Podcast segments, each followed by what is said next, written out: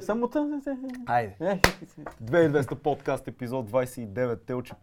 Телче Пилов ни е на гости. Здрасти. Здрасти.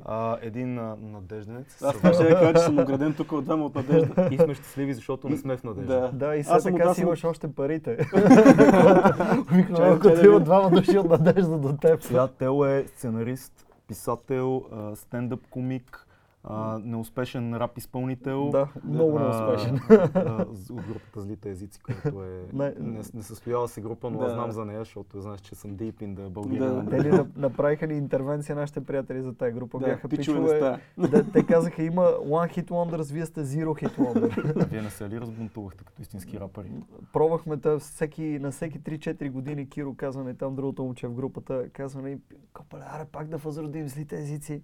Прави опити, нищо не става, но поне този диджей Огонек, Валери Шолевски също стори, правеше битовете, което най-тъжното нещо за един рапър, да пуснеш неприятелите си парче и те кажат, ей, бита е много як. Кой ми прави бита? Това ми се е случвало. Може да направите хардкор банда следващия процес, мога да опитате. И това опитахме, брат, нищо не сподели. Аз искам да те питам нещо, което от известно време се мъти в главата ми. Преди време прочетох една история. Те ще ми кажеш дали е вярна. Ти си бил в Пловдив с някакви твои хора и сте се разбили и сте решили да се обадите... И сте решили да се обадите на Спенс, за да му поискате телефона на Ванко 1 и те бяха в студиото заедно. За да питате Ванко 1 кой е човека в Пловдив, за човека с нещата. Абсолютно истинска история е това. Може би не трябва да дам, между другото, тогава Ванко рязко мина на супер политически режим. А това е било след това като е излязъл от затвора. Години. Да, тък му беше излезнал, като ние бяхме с една приятелка, всеки познаваше всеки в този разговор и беше, звънахме на Спенс, при което той, не, как беше точно така, да, дигнахме на Спенс и до него беше Ванко. Обаче той влезе на политически режим и нищо не стана. Да, тогава нямаше биф между Спенс и... Той тогава му записваше парчето, но това парчето го е записвал той, реално. Кое парче? Говориш, но нищо не казваш, че си бълък ми показваш. Те тогава май по това парче работеха. Това е било след събирането им реално. Да, но беше много смешно, защото той дига телефон и каза, той до мен, сега ще го дам. И той беше такъв, не мога да ви помогна. Аз такива хора не познавам. Не разбирам, свей се и такъв и затвори бързо. Обаче после даден, смисъл до ден днешен си го имам в телефона. Ванко 1 и Ванко 1-2. Защото има нов номер. Защото не много хора могат да се похвалят с това, че имат. Аз нали, ти като човек, който е следил рапа, знаеш, че нали, преди 20 години работех с тях, смисъл там, в Прайтер, не, как се казваше, Backbone Records. В кръга на шегата просто не си го питал за подходящите неща. Ако взеш с друго си го беше питал, може да те уредя. Аз веднъж трябваше да ходя там за едно нещо и при което той ми обясняваше, аз го питам как ти намерах хотела. Той разправя, казваш на някакъв таксиметров шофьор хотела на Ванко и той ще закара. И аз съм такъв... Хотела на Ванко. Да, знам, говоря с Исус, при което се оказа, че има един огромен Исус. Не имаше, спомням си го това. И всеки таксиметров шофьор го знаеше. Само казваш хотела на Ванко и те карах. Това ще забърна. Ти сигурно имаш супер много преживявания, защото си така легендарен софийски бухем.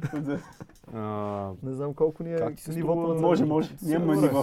Няма проблем. Как ти струва в момента софийския нощен живот? Ами за мен аз спрях да пия и да се забавлявам от година, 5 месеца и 3 дена, но кой ги брои? Спря да пиеш и да се забавляваш? Да. Заедно ли станаха нещата или просто... Горе-долу общо, без смисъл, cold turkey, както се казва. Сега, така че за мен нощният живот е хода на стендъп и после обикараме с комиците и си говорим глупости. Смисъл, и от време на време в Киева вися много често. Смисъл, там много ми харесва, защото ми е... Ванката и мухата са уникални хора и са създали една много приятна енергия. И то си там си е точно свърталище на някакви субкултури. Да, точно, да. Така че е такива неща. Смисъл, не съм се забавлявал много. Бяхме във Варна сега на Златна роза, но това не знам дали е за разказване. Ходих между другото на най-тъжния стриптиз бар във Варна. Значи, заведен един приятел и уговорката беше, че ще пускат хубава музика, нали? И той каза, последния път имаше Металика. Влезнахме, нямаше Металика. И всички маски бяха облечени. И такъв и аз разсвенам и се заговарям с едната и тя ми каза, ако искаш да си говорим, 55 лева. И аз защото съм ужасен човек. И директно питах, добре, ще видя ли цица накрая? Тя каза, ми ако си добро момче. И аз ме разбирам, какво е, това не е бар, това да е стриптиз бар, това си е просто бар. Да. Просто да, иначе да. Нощният живот в София, какво ти кажа? Смисъл, пририви и отливи. Някои нови клубове се раждат, примерно, и се издигат, други изчезват. Аз вече толкова години го наблюдавам този процес, че... И кой набор си всъщност? 7-9. 7-9, ти си... Аз реално не, съм малко фанал... 10 години си по-голям от нас. Но съм я чупен в Олимпия.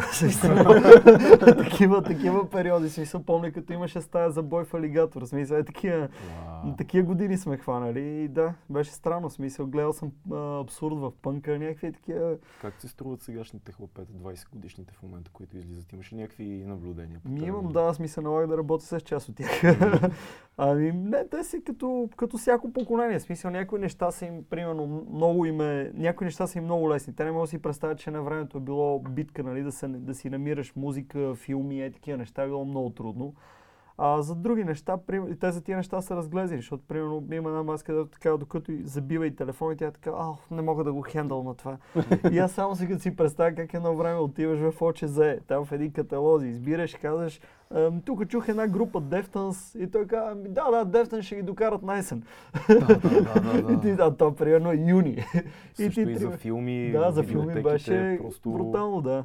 Там, нали, през познати се предаваха филми, такова, до нас фалира една видеотека и си купихме 50 филми, идваха хора специално да ги гледат, нали. Беше такива... на черно. Да, ние бяхме такива шано клубче за гледане. Моя време пък си взимахме дори от видеотеките тези, касетките за видеоигрите, за тези Nintendo, точно, дискетите, точно така, дискетите, и после сменяхме с Супер Марио вътре. Да, това беше по наше време, това не беше забавлението. Много е странно, имаше един такъв бит на Louis C.K., в който наблюдавал някакъв пич, който в метрото откачал, защото телефона му забил. И така, пич, дай му време да отида до космоса, моля те. Да. Отиде си, дай му време. Да, Louis C.K. е много, нали, той е един от любимите ми битове, да се базика с проблемите на белите хора. И да те разправя, имаше такова забавене. И да, и после полетя като птица, защото тя чакала самолета 30 минути на пистата. Ами за тия неща са разгледани, обаче от друга страна пък, не знам, мисля, че това, че имаш достъп до толкова информация, аз като си говоря с някакви, примерно, хора, които са това поколение за филми, те знаят всичко, което е супер, смисъл, че... Защото, нали, някои използват тази информация, нали, този достъп до информация, други само гледат порно, примерно, и странни парчета, но... Ние тук имаме един много такъв дълъг 30 епизода спор с Цецо. Едната теза, нали, моята обикновено е, че е много готино, че има много повече информация, защото на мен това ми е липсвало. Аз съм на 32 в момента, значи примерно в пубертета ми точно почна да навлиза интернет. Имаше ли още? Dial-up, точно. Но е много яко, че... Някаква дуплекса. Да. Заете. Заед в интернет съм. Но примерно аз се кефя на това, че в момента като виждам, нали, някакви 20 годишни пичове, които знаят супер много неща и са много информирани и са много напред, е окей. Но примерно неговата теза е много повече, че това те дистрактва и реално ти не можеш да отсееш качественото от това, че имаш толкова много. Ами има го и този момент, защото това, което усещам при тях, че много им се намалил, как се казва това, attention span-а. В смисъл, че примерно гледам някой път филм и примерно те в киното си цъкат телефона, не могат да се концентрират. В смисъл, ако примерно новия на Тарантино 2 часа и 40 минути е супер дълъг, а той не е чак толкова дълъг. Мисли, Джаки Браун е толкова, в смисъл там 7 минути по-къс. И просто за някои неща, нали, наистина малко влизаш това, да не изпуснеш, да не цъкаш, ама пак са някакви крайности. То като всяко изпитание. Ако оцелеш, продължаваш, ако не, като всяко нещо в еволюцията. Но аз едно време, примерно, аз изпомням, че тогава, нали, на моето поколение много ни биеха канчето за телевизията. Те нашите така ме държаха. Издъниш се без телевизия. И в един момент, аз сега, честно казано, сега наказанието е да гледаш телевизия. При нас беше наказанието, нали, по мое време, пък не сядаш на компютъра да си играеш, един час на ден. Телевизор, аз от малък не съм гледал телевизия въобще така. И тогава, примерно, баба ми разпраше, той гледа по цял ден телевизия, той нищо, вместо да учи. Аз като се замисля за нещата, които последствие работех и правих, аз това, че съм гледал Discovery, примерно, и MTV и някакви такива неща, всъщност там съм се учил повече. Защото ти си попиваш информацията. Ама някакъв баланс. По принцип, но научаваш някакви ужасни неща, които не искаш да знаеш. Повечето някакви сексуални практики, които те потресават. Аз имам един приятел, ужасен човек, американец, който е такъв от Бостън. Който всеки път, като ми вие ми разказва някакви неща, дето и ми казва, ето Google не го, аз да, мерси. Как се отрази спирането на алкохола? Ще ти казваш, ние в момента... Разкажи го ти за чаленджа. Значи ние в момента... Не спираме за... Ние правим Собър Октобър в момента. Заедно с още 200 човека. Значи снима се този пост, да кажем, този подкаст. На 8 се снима, значи 8 дена вече не сме пили. 8 дена, разбирам ви. Първите 8 дена са най-трудните. Това е абсолютно така. Аз моите първи 8 дена излизах само с приятели от квартала, защото те ми, примерно, аз бях супер нервен, мене там ме изби, станах като някаква така примадона. И те бяха, как си? Аз, как съм, знаеш колко ми знаеш, не може да се напиташ. И те такива го изтърпяха този период и после се поуправих. А какво те накара да спреш? Правих големи глупости.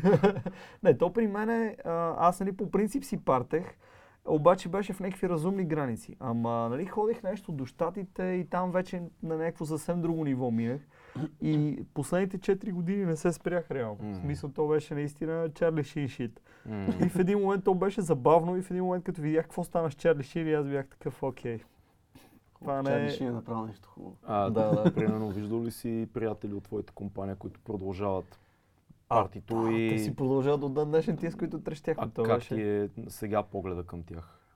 Те са си... Значи, две ужасни открития направих като спрях. Да. Първо, че някои хора са много скучни и че някои момичета са много грозни. Това бяха двете, защото ти си заблуден, як си виждаш, имаш такава романтична представа за хората. Да. Всичко е през филтъра. Да, през филтъра. И примерно някои хора, с които съм си изкарвал така сериозно време и аз бях такъв... Какво сме си говорили, осъзнах, че аз съм говорил.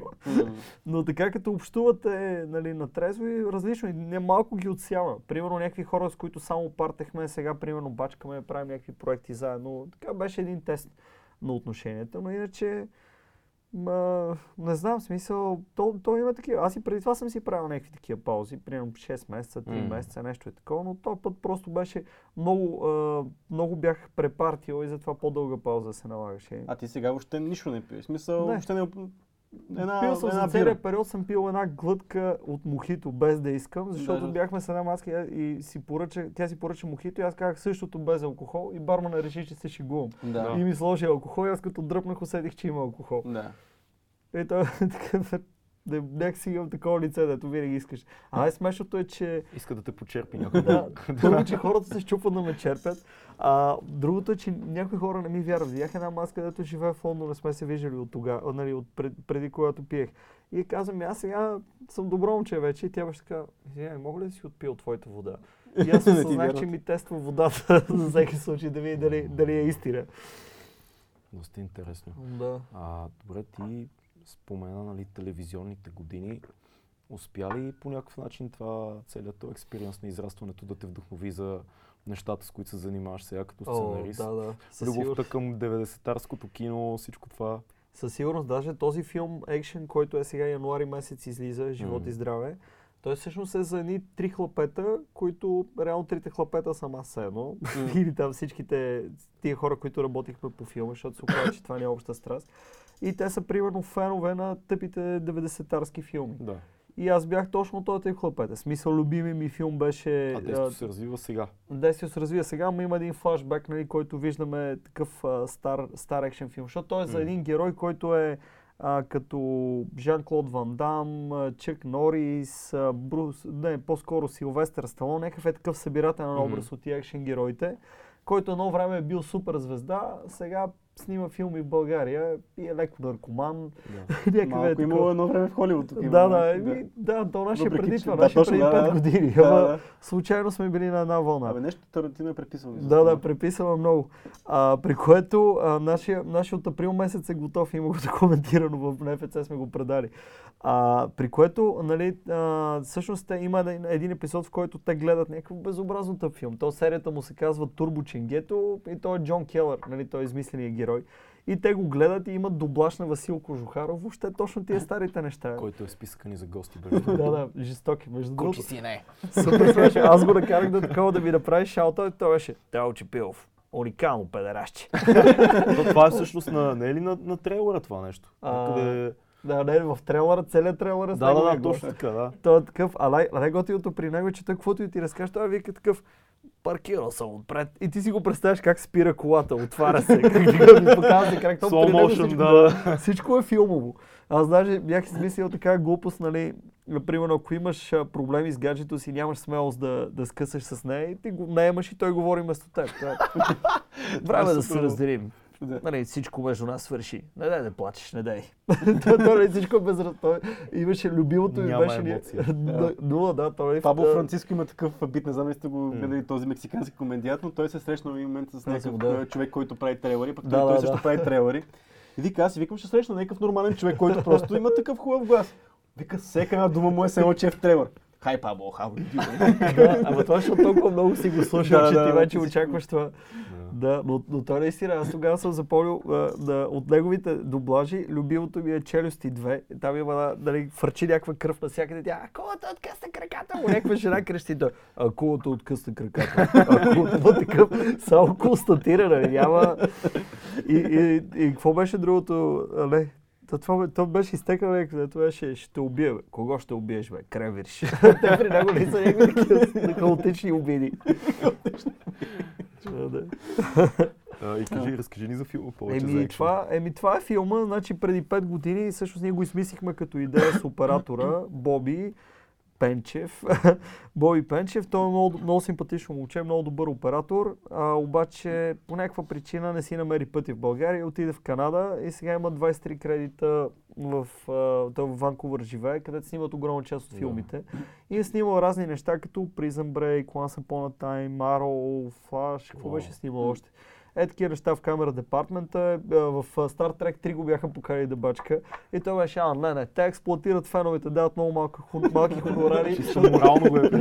И аз му казвам, кофле, моля те, смисъл за мен го направи, искам да се фукам, че познавам някой работил в Star Trek. И той беше, не, отказах вече. И такъв е смисъл, с него, той като замина за Канада. Ние преди това бяхме правили едно филмчески удар преди много години, един sci-fi филм. Пак някаква такава... Там на Марс да се разбира. Да, точно, да. При което той отиде... То беше 2500 бюджет, нали, хората порнофилм не могат да снимат с тия пари, ние дай ще снимаме sci-fi. Там 3 дена снимахме на минус 3 в НДК, то беше едни плъхове, котки, потресащи. Панелите долу. Да, беше ужасяващо. И такъв... при което, нали, той замира за Канада и ние си говорим всяка седмица по телефона и ни хрумна всъщност колко лошо са охранявани филмите в България, в смисъл студията. И бяхме, никой никога не е откраднал филм. И почнахме да се базикаме с това колко ще е смешно някакви хлапета да ти да откраднат филм. и от тази идея се роди и филма. Всъщност направихме някакви големи глупости. И така, аз още не мога да повярвам, че някой ни се върза изобщо. Ние имахме, защото ние, нали, се като измислиш нещо и сме такива, айде, копа, ще го направим, направихме го на Тритмънт, отивахме преди един продуцент, той беше, това такива комедии, това няма да мине никога. Вика, и ние, добре, нека да опитаме поне той. 480 лева струва кандидатстването в НФЦ. Имате ли тия пари? Ще ги съберем. Другия беше, намерихме един, който му хареса. Той беше такъв пак сериозен продуцент, голямо име, няма да го казвам. И такъв и той разправя, харесва ми хумора, свежо е, само че тази завръзка, пак разни мафии, пари да се дължат. Не може ли нещо така по-драматично? Примерно на едното от момчетата сестра му да е болна от левкемия. И затова да им трябват пари. Това между другото е много як момент винаги с продуцентите, защото отиваш с проект, който ти си мислил примерно 2-3 месеца с серите ни хора и мисли някой и това не е хубаво, примерно може ли, примерно и ти казва нещо, което отволеди и ти такъв не. Сериозно го казва това. Да, защото ти нали сеше, това е комедия и знаеш какво ще първата сцена да ни е момиче умира от левкемия. И аз ми викам, добре, как да стане после комедията? Цялата ли работа искаш да ти свърши? И ние общо заето бяхме такива, този филм, ако станеше чудо и не щеш ли стана, смисъл, накрая си намерихме си продуцента, намерихме режисьор да ни се върже и въобще... Тоест с НФЦ... Да, НФЦ ни даваха пари. Супер. Кога излиза филма? Януари месец. Ние преди това... Чакай, това не трябва да го казвам. Ще има тайна прожекция. Добре, да, винаги има тайна прожекция. Да. Ще кажеш само на подбрани хора. Тоест това е доказателство малко или много, че НФЦ не е тази черна прокоба, която висне над НФЦ, че виждаш ли дават пари само за някакви такива арт винаги неща, което е супер, защото аз харесвам арт неща като цяло, но очевидно успяват и някакви по-щури идеи да се промъкнат през комисията и да станат нещата. Ми аз до тук, честно казано, имаме два филма, нали, които и двата са през НФЦ. Един е екшен, който е екшен комедия, доста тъпанарска, а другото е Дъвка за балончета, който пак е половината филма е като Войната за таралежите. В смисъл той не е типичен арт филм по никакъв начин, пак си е... Той си обикаляше там, ние ходихме на фенски прожекции, хора реваха, смисъл си беше съвсем мейнстрим кино. Да. Имаше и носталгичната тази нотка на филмите от 90-те години с детството. Да. Той беше 4:3 сниман също така. Тези ретро линиите бяха 4:3, той Роги си го измисли, това беше много приятно. Аз правих интервю за филма с Теодора Духовникова и Иван, между другото, част от националната кампания. Давахме им стари такива предмети от 80-те и 90-те. На децата беше също. Точно така. Аз децата снимахме това. А то най-смешното беше, защото тия деца нали, трябваше да ги научат да свият фуники, да играят на фуники, да достоверно. И те моите приятели спряха, какво научиха ли се да играят на фуники? И аз викам, да. И той вика, ма какво, зарибиха ли са? И викам, как ще се зарибя да ми пичете си от PlayStation 4 сисъл? Ти нали се сеш едно време, ако имахме PlayStation и ще го не играем на фуники, смисъл, това е безобразно. Все едно да имаш, нали, да знам, има там ретро носталгията, ама сега като имаш по-якото, винаги си имаш по-якото. Сега замисля, втори човек от екипа на Дъвка за балончета ни гостува, първия беше Бохос, който... А той Бохос, между другото, ни монтира този филма с Китодар. Той спаси, защото ние, нали, там първи филми на двамата, и на мен, и на Боми, ние двамата го изнесохме целия. При което то се води, че нали, и двамата сме и режисьори, и сценаристи, просто всичко направихме сами. И тогава му изсипахме един куп глупости и той беше такъв. Така. И направи сега. Бохо е джедай, това си. Абсолютно, Трябва в един такъв хаос да се появи Бохо в един момент и така. И да въдвори ред. Много добър. Как е работата с Китодар? Кралта с Китодар е чудесна, смисъл. Също друг наш гост, който е бил в подкаста. Той е абсолютно магически човек. Смисъл, той е, не знам как успява да го прави. Смисъл, защото на екран играе най-големия психопат на света, а в иначе супер дзен. Смисъл, ние сега ще ходим да гледаме Жокер, защото трябваше заедно да го гледаме, обаче се разминахме. Аз не бях варна на Златна Рози, го гледахме дистанционно. Звънна ми един час такъв анализ на Жокера ми направи, че беше такъв, ама всичко. Тая spiritual side на нещата, смисъл такова, образа на майката, образа на бащата, телевизионния, въобще беше такъв. Я кажи, какво мислиш за новия... за новия Тарантино. За време в Холивуд. Ами аз го гледах 3 пъти. Това мисля, че... Да го гледаш 3 пъти? Той беше по кината. През седмица и нещо го гледах. На журналистическата го гледах за първи път и след това още 2 пъти ходих да го гледам. И странното беше, че много хора си тръгваха. Между другото, пред мен си тръгнаха ни преди 10 минути преди края си тръгват. И аз съм такъв... Стойте бе! Сега най-якото. Ама и те си тръгнаха, мъж и жена, и след това мъжът се върне. Аз викам, супер, разкарала е тая. Той взе якенцето и си излезе. Няма как. Аз като бях на прожекцията, нямаше хора, които излезоха от залата, но повечето хора, които пишеха коментари по този филм, казаха, че наистина имало хора, които си тръгвали примерно по средата на филма, което е безумно за мен. Ние си говорихме много с тебе за този филм също и проблема според нас в това е, че не е неративен филм. Мисъл, и хората не могат да следят нещо. Нямат какво да следят. Сетарски много детайли и много разтегнат. Примерно имаш епизод Брат Пит кара кола. 3 минути. Много яко кара кола, много красиво направено епохата и всичко, обаче, ама аз си мисля, че той съвсем съзнателно си е направил този филм. Аз винаги се сещам, има Лени Брус, който е един от бащите на стендъп комедията. Той има една легенда за него, че отишъл веднъж го покани на някакво супер газарско шоу в Ню Йорк, на такива само тузари и всякакви. И той излезнал и изпикал се на сцената, при което половината клуб не е ясно, изпикал и се наистина направил и се чепикал, половината клуб си тръгва и той казва така. Отървахме се от туристите, сега почва шоуто. Имам чувство, че нещо е такова направил. В смисъл, че нарочно той си знае, че каквото и да направи, филма ще бъде успешен, ще си върне парите, ще има 10-ти филм. Като ранкинг, къде го слагаш в всичките Тарантино филми? Така виждам, че си голям фен на Тарантино. Пристрастен съм. В смисъл, значи за мен най-великият му на всички времена е Pulp Fiction. Защото аз Нали, аз се базикам с това, обаче наистина си спомням ония летен ден, когато го гледахме на касетка и имахме един приятел Сашо, който го беше гледал вече, той ни светна на този филм и той беше такъв, гледай сега ще грам на това. И ни усра най-великия момент. И беше такъв, а той беше между другото с дублаж на Кожухаров още, той беше такъв, какво си ми донесъл този черен негър тук, това да не ти е склад за черни негри, да видя някъде да пише. Но да, в смисъл, той завинаги, то нали като те докосне и този филм остарява много добре, в смисъл, аз всеки път като го хвана по телевизиите съм такъв, имам да бачкам примерно някакъв дедлайн за сутринта, а ще гледам една сцена само и аз съм учел и сценария, то е дългата версия, но има там 300 и нещо страници сценарии, дето е такова теория, нали, там всички теории, нали, за душата на Марсела, за всички тия неща.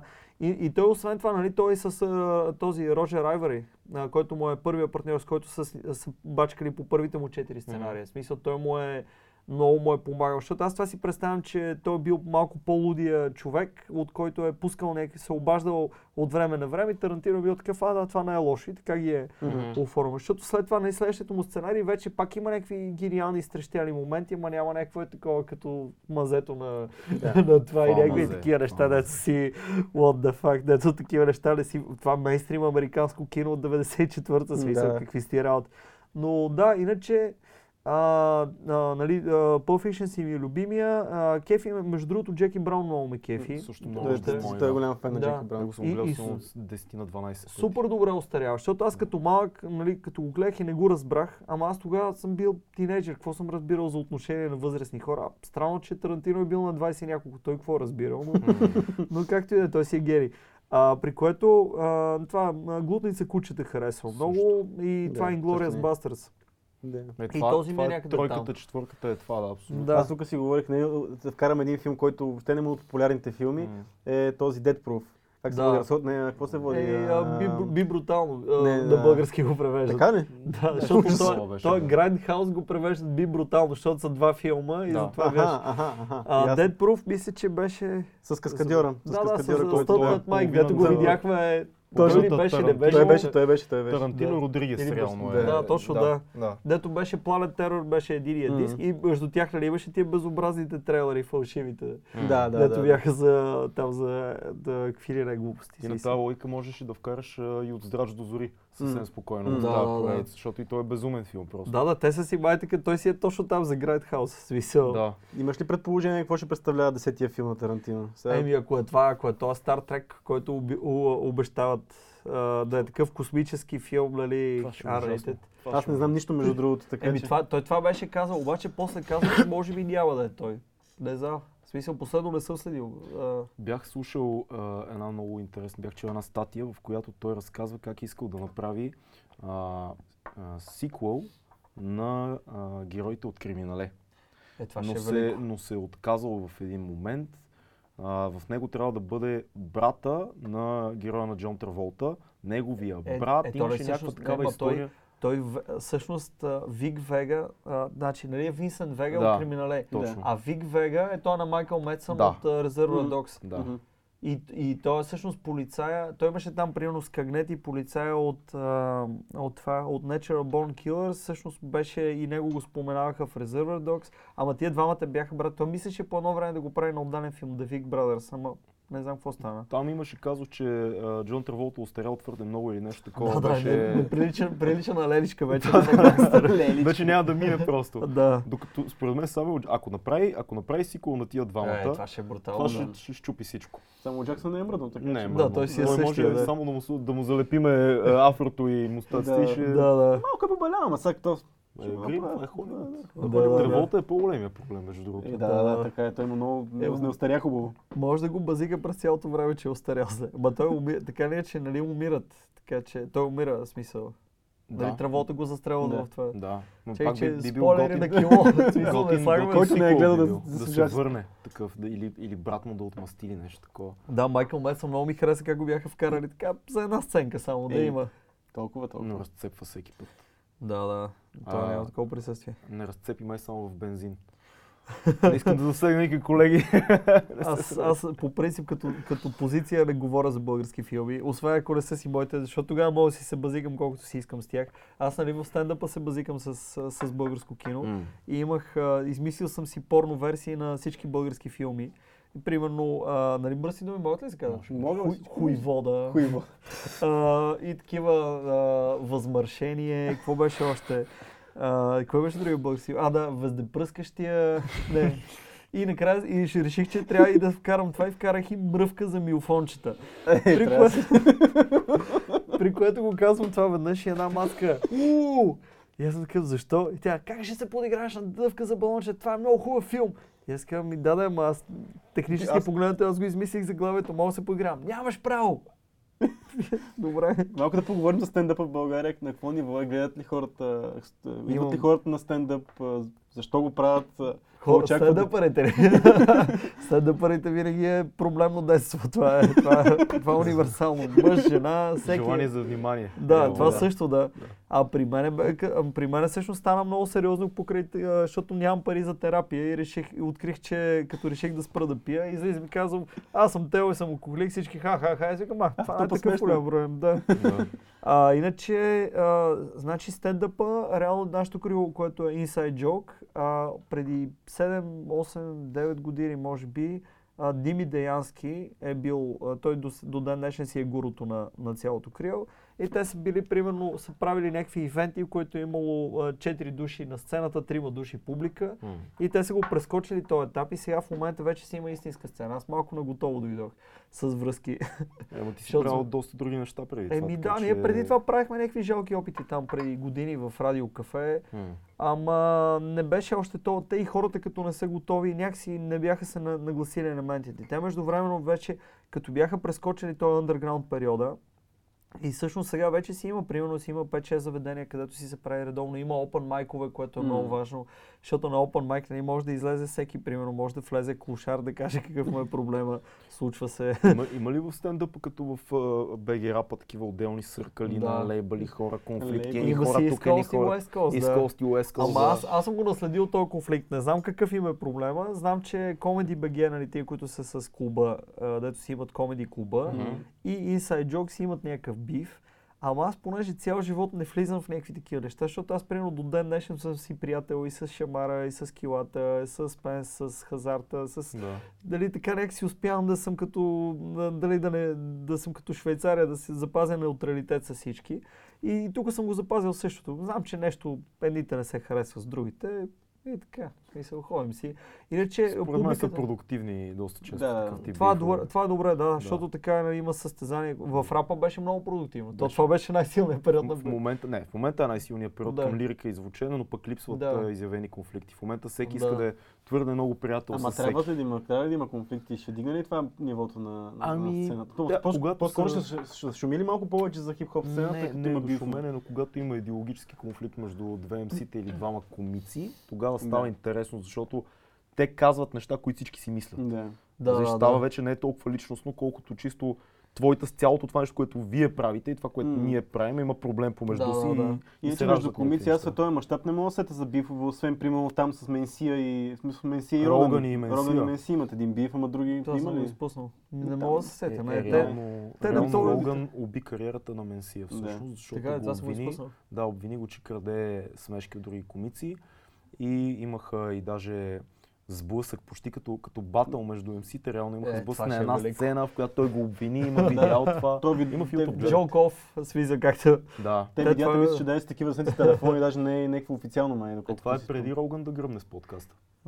Така ли? Това е такъв като комеди рост, нали, един срещу друг. Щас с Менсия го знам точно аз, първият ми досег за стендъпа бяха точно Пабло Франциско, Карлос Менсия и още имаше там. Тя мексикански. Аз се запознах с една мацка, между другото, тя живя в нас даже една седмица. От LA, комичка, Алекс Пауър се казва, тя по принципа от Балтимор и е с Менсия бачкала и след това е с Франциско. Ги е подгрявала.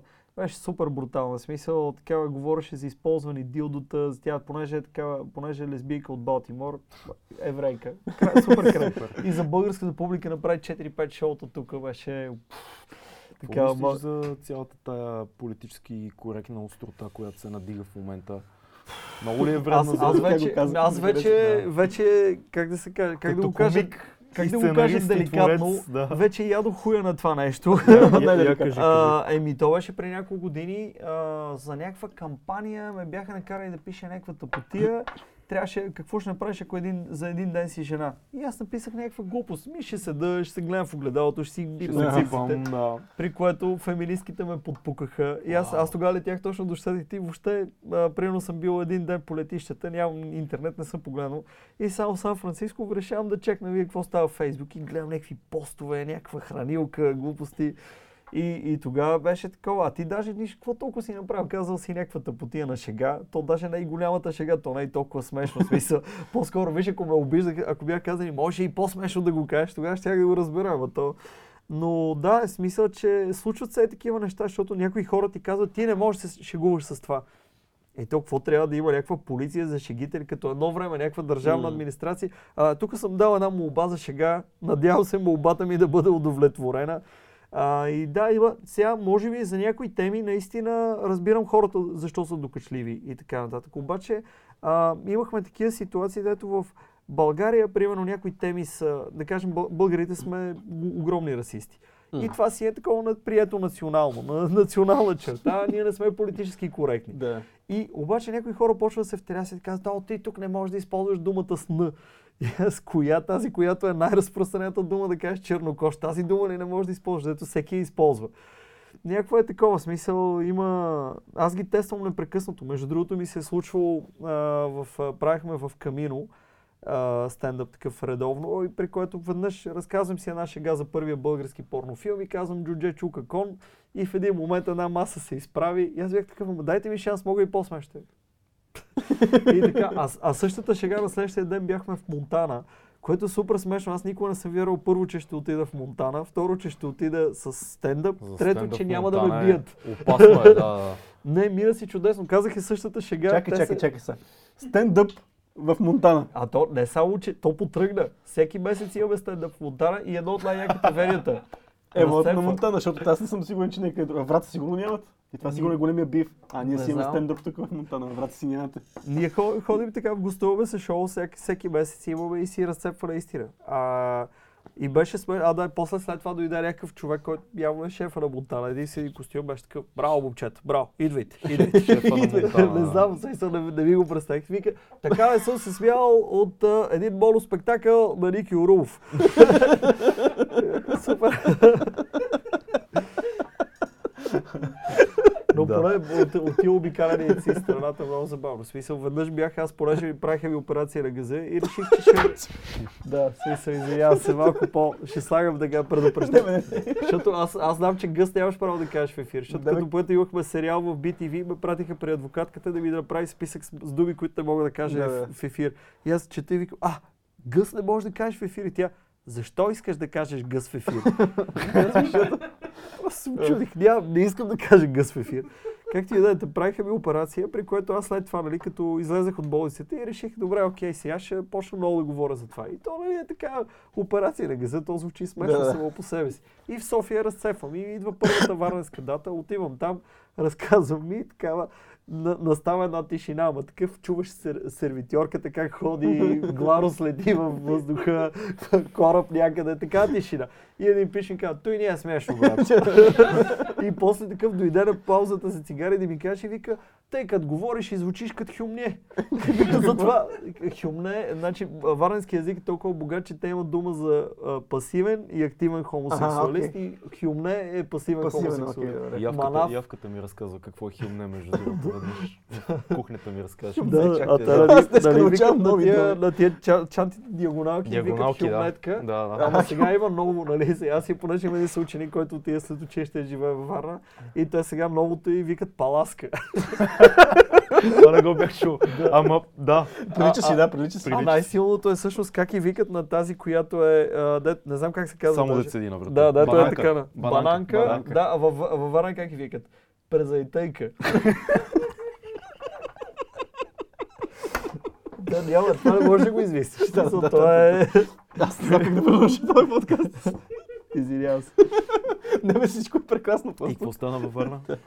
Варна беше супер, смисъл. Гледаха ни филма, направиха му анализ. Питаха ни, гледали сте, това беше много силно, защото ти, нали, като направиш филм и на другия ден даш пресконференция и критиците ти задават въпроси. И ми пита един господин такъв, каза, аз имам един въпрос към режисьора и към сценаристи. Гледали сте Лимонадения Джо? И, да. Това беше моят въпрос. Трябва да знае откъде, трябва да знае. Може да получи вдъхновение от там. За старото поколение. Седих се смешна история, докато правихме филма, защото ние към 15 пъти пренаписахме сценария за тия 5 години.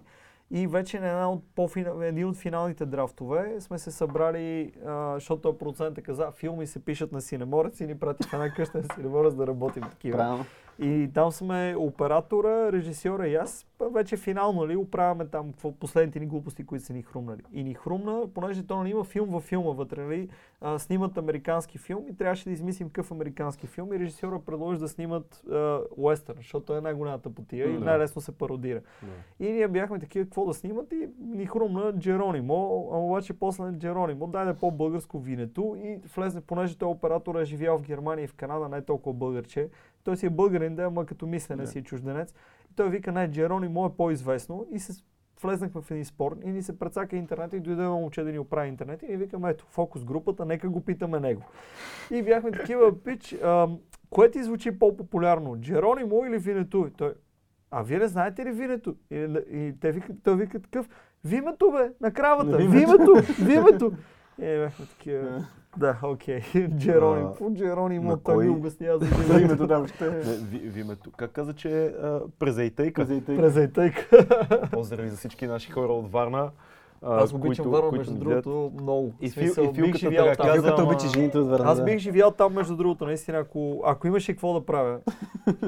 Еми, ти си писател човек и тамолето мога да пишеш сега. Еми мога, ама то моето е винаги в екип.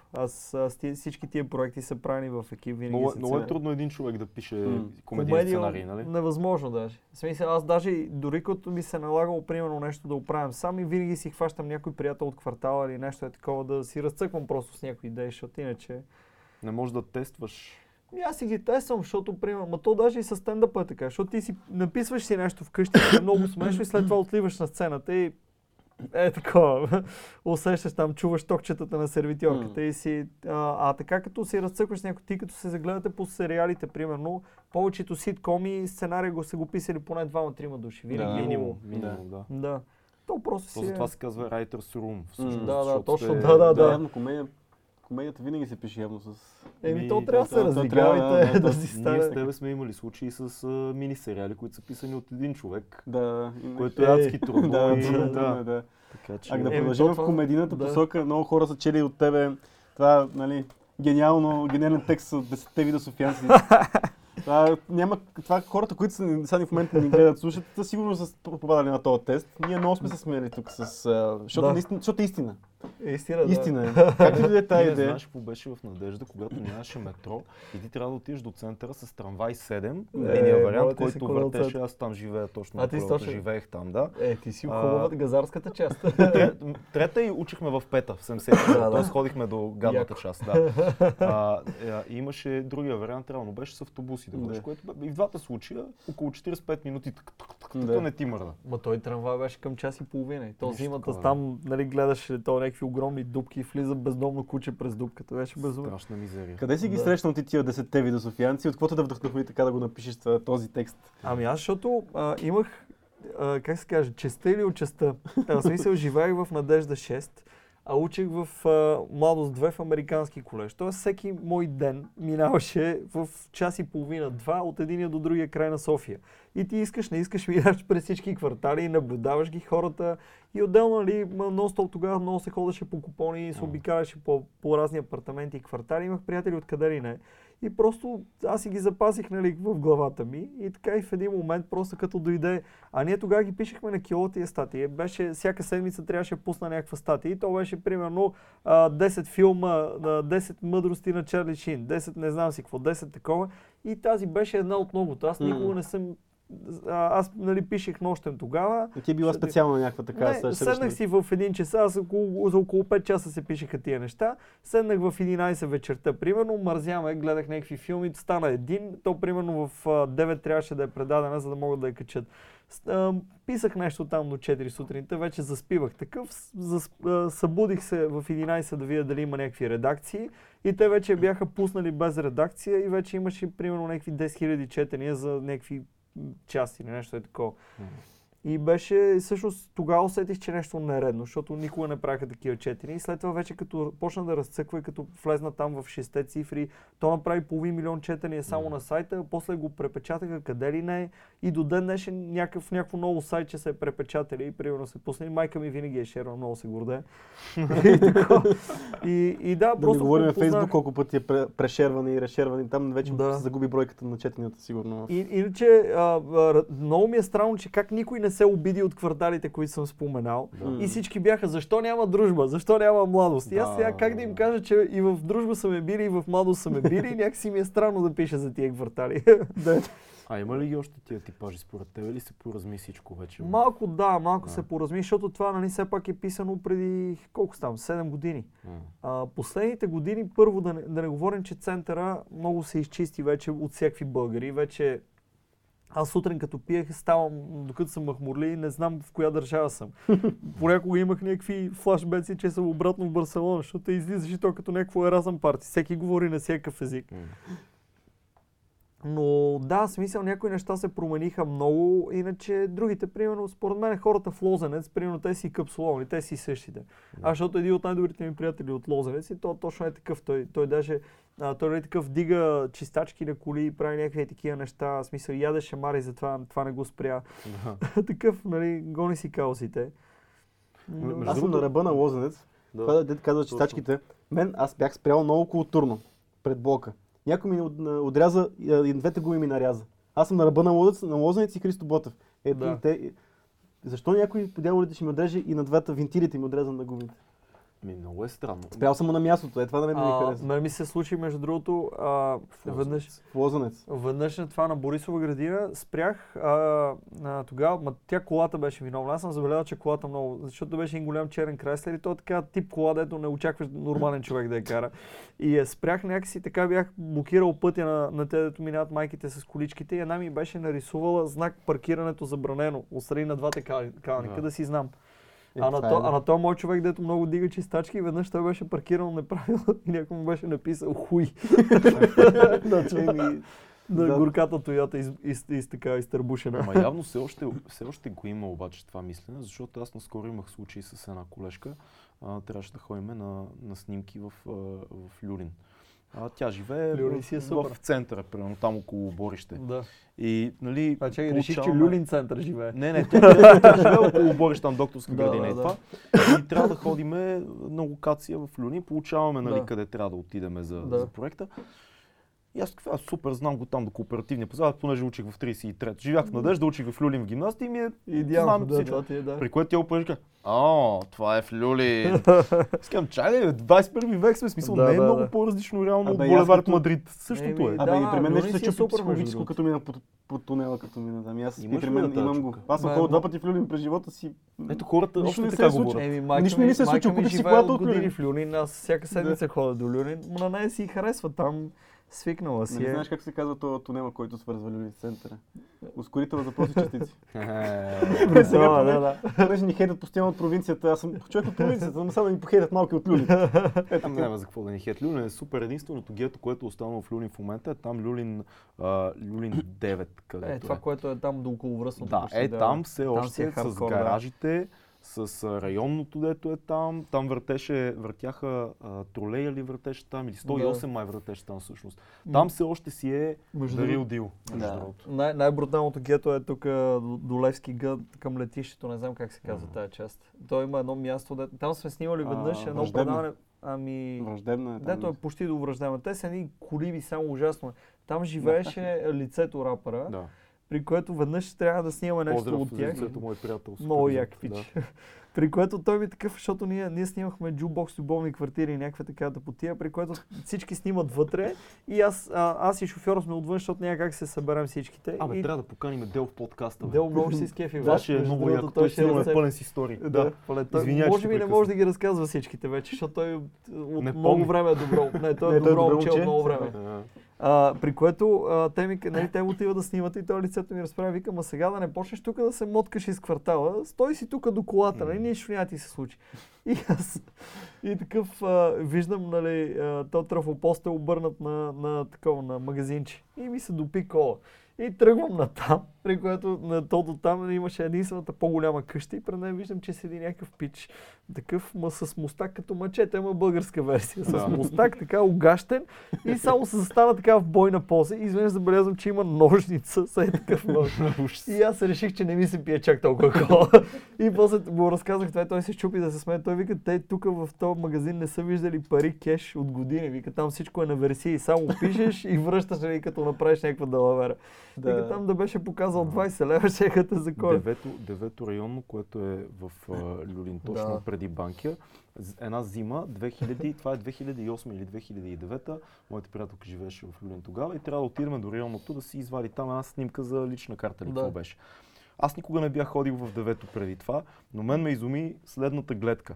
Пред районното, което се намираше в трафопост, има дървен стол. На дървения стол има пишеща машина, на която е навъртяна на машината лист, на който пише «Тук не е фото».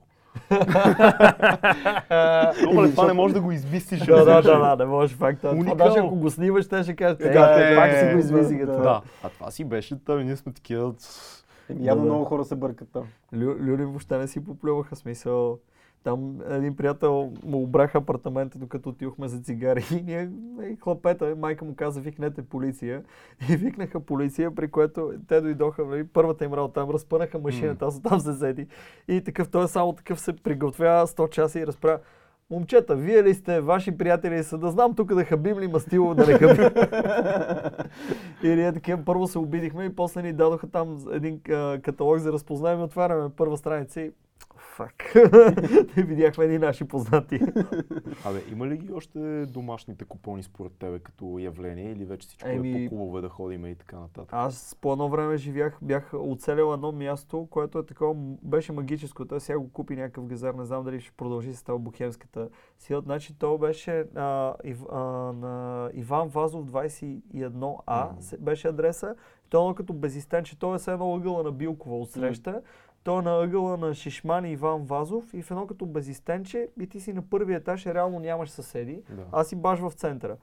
И там, примерно, последно се правихме такива много добри автори, си правихме точно такива домашни партита, много приятни. И там се оказа, че Шейкър Мейкър е живял преди това и една друга мъска. Била такава бухемска традиция 10 години. По случайно, той като някаква катония хотела в The Shining, смисъл някак си привлича странните хора на там. Но по-трудно вече съседите викат полиция, такова, по-малко пара. Е много по-клубно всичко вече, да излезем да отидем на клуб и...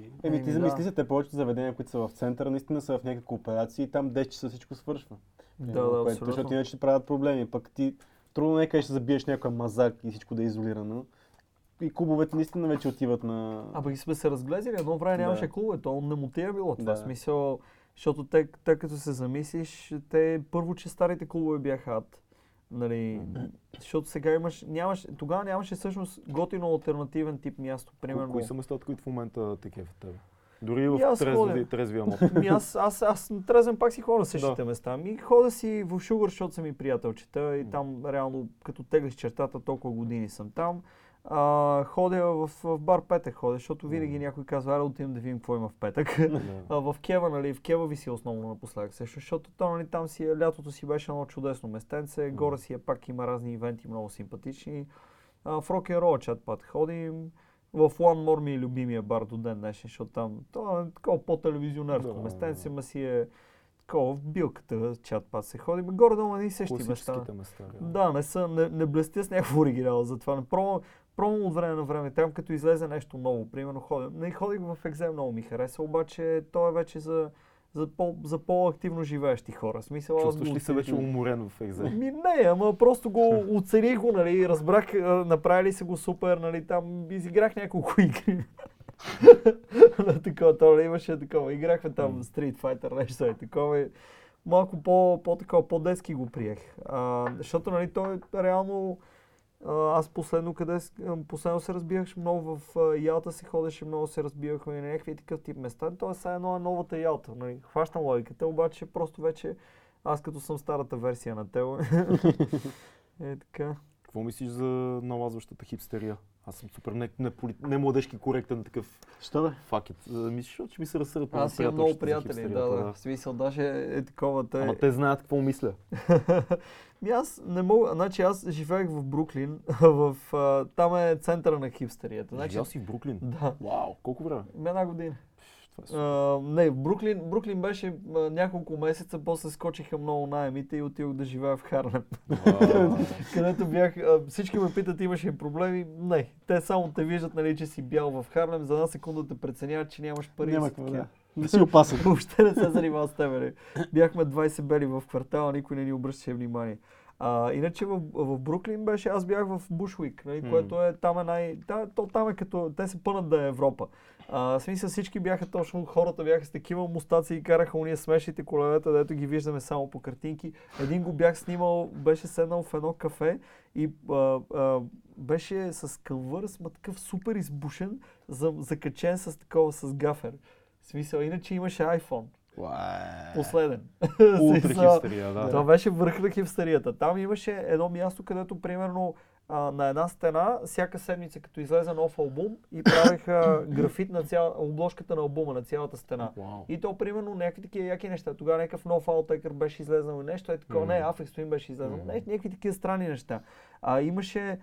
Защото там, нали, имаха такова като парти на квартала, което на всички те арт-крюта, примерно, си обикарах като нощно на музеите, ама на такъв стил. Запознах се с едни пичове, които 4 живееха в едно огромно помещение като склад, където те единия беше художник, маската беше модел, той нашия приятел беше някакъв филммейкър, да експериментираше там с някакви филмчета нагледаеми, обаче те всъщност и те 4-мата всъщност найма им беше примерно $10,000, някаква непосилна сума. Обаче те 2 пъти на месец правиха разцепващи партита и имаше кутийка и ние им пускахме пари. И ти всъщност, реално, примерно, ти пускаш между $20-50 нещо е такова, събираше се за пиене, отделно ли му оставахме там някакви, ако прекалим, и то всъщност тази огромна къща си правихме някакво частно парти и те така си плащаха наема.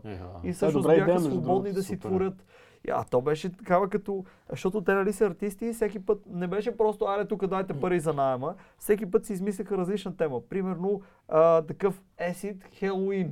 И отиваш и ти примерно влизаш и те на входа са направили едно като фуния, което се върти и всъщност целият ти хол примерно е нещо като някакъв трип. Безобразни глупости. И така да такъв тип хора са там, защото, нали, едно време са били бачкери, обаче междувременно наемите в Вилидж и в Соко са станали безобразни. То там на едно място ми поискаха $1,400, сега са още по-високи, сега са над 2, за легло. То не беше легло, даже беше диван. И аз съм такъв, ама то това е част от хола. Той вика, да, ма има завеса. И аз съм, това променя всичко, как? Дай, завий ми 2. Но да, аз мисля, че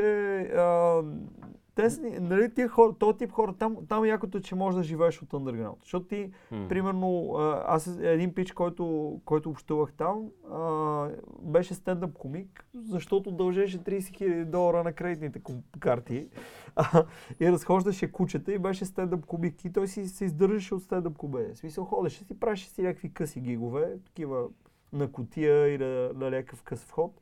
И там наистина от underground можеш да си живееш спокойно. Писал, може да имаш един от най-добрите ми приятели беше такъв underground house DJ. Ходеше по такива, това е наистина бруталния underground. Примерно влизаш в някаква мейл листа, трябва някой да те препоръча, да гарантира за тебе такива глупости и след това като има автор и получаваш само пощенския код на склада. и ти го пускаш го в Google Maps и той ти го намира. А то там Бруклин половината част, защото той е било индустриална зона, да, има и гигантски складове и отиваш само не виждаш нищо и спада някой пиян и ти виждаш къде е склада. И влизаш и вътре е ранен Метрополис, така от 2000 души, има само един проектор и те ме запознават с промотър. Аз се правя, май диджей е много як какъв, как се казва, той вика, не знам. И аз викам, добре, откъде? Европа, май. Европа, той е Берлин. Въобще не го интересува смисъл. Как успя да влезеш вътре в тия среди така? Ами аз извадих голям късмет всъщност, че един приятел беше се запознал там с един пич американец и всъщност той ни запозна и ние двамата, един Карлос, който е супер трещен, такъв бивш скейтър, тогава беше рекламист по това време. И беше такъв, някои хора, примерно, обичат, разбират от кино, от музика, той разбираш от партията. Значи той ме води на някакви безобразия. На него проблема беше, че никой не можеше му смогне на темпото и той затова имаше 4 различни компании за различните ивенти. И тогава, като се намерихме, те ни кръстиха да Toxic Twins, защото ние бяхме такива неразделни, по 5 дена трещения, някакви такива глупости. Та той пиш, примерно, ме е водил на някакво супер снобско парти на 56-ти етаж в Световния търговски център, новата кула.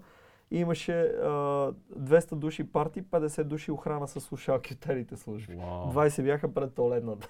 Беше някаква такова супер фрики място. Също така, примерно ходихме в Бруклин, има едно Боса Нова, което е, чакай да видим, нещо като, не мога да измисля пример, как се каже това в подлеза на НДК? Микстейп? Не, до микстейп, дето е за автори. Джазматас беше преди. Нещо е такова, като на размера и колкото джазматас. Да. Като примерно някой диджей, като идва да свири там, ако иска да си направи частно парти за приятели, го прави там. Okay. И те се викат само някакви пак познати от листове и глупости. И отиваш примерно и гледаш някакви такива, смисъл, не е Карл Кокс, обаче някакви такива диджеи, които ги познаваш, които си, примерно сме ги буквали тук по партията, те са отишли там и си цъка с приятели, някакъв тоталния андерграунд. И там наистина някакви можеш на ужасяващи места да попаднеш. Много е особено, защото той е 23 милиона град, смисъл, че и като сложиш и 5 милиона туристи. Виж, че в някакъв момент тук в София, защото тя разраства се, субкултури много почват да влизат. Виждаме супер много заведения, алтернативни, не толкова и комерциални и така нататък, че в един момент и тук ще може да се живее, както кажеш, ти от андерграунда. Може би да. Ами там истината е, че андерграунда някакси си... Значи много хора тук са андерграунд, защото просто никой не им е предложил кинти. А те там са си... Има хора, които са избрали да са андерграунд и са си андерграунд. Примерно, имаше един бар, който отиваш и той беше един от най-яките барове в интерес на истината. И те те питат каква музика има тази вечер. Те имаха тематични партиите, примерно. И ти ако не можеш да кажеш стила на музиката тази вечер, не можеш да влезеш. Защото те знаят, че си турист и не отиваш, не познаваш никой, никой не те е поканил. И тук няма такова място. Тук няма място, има туристи да влизат да правят оборот. Точно да, никой няма да избере да седи празен. One More го правиха в началото, между другото, връщаха хора. Ама това беше за да си формират такава определена тълпа, типа хора, които искат да ходят там.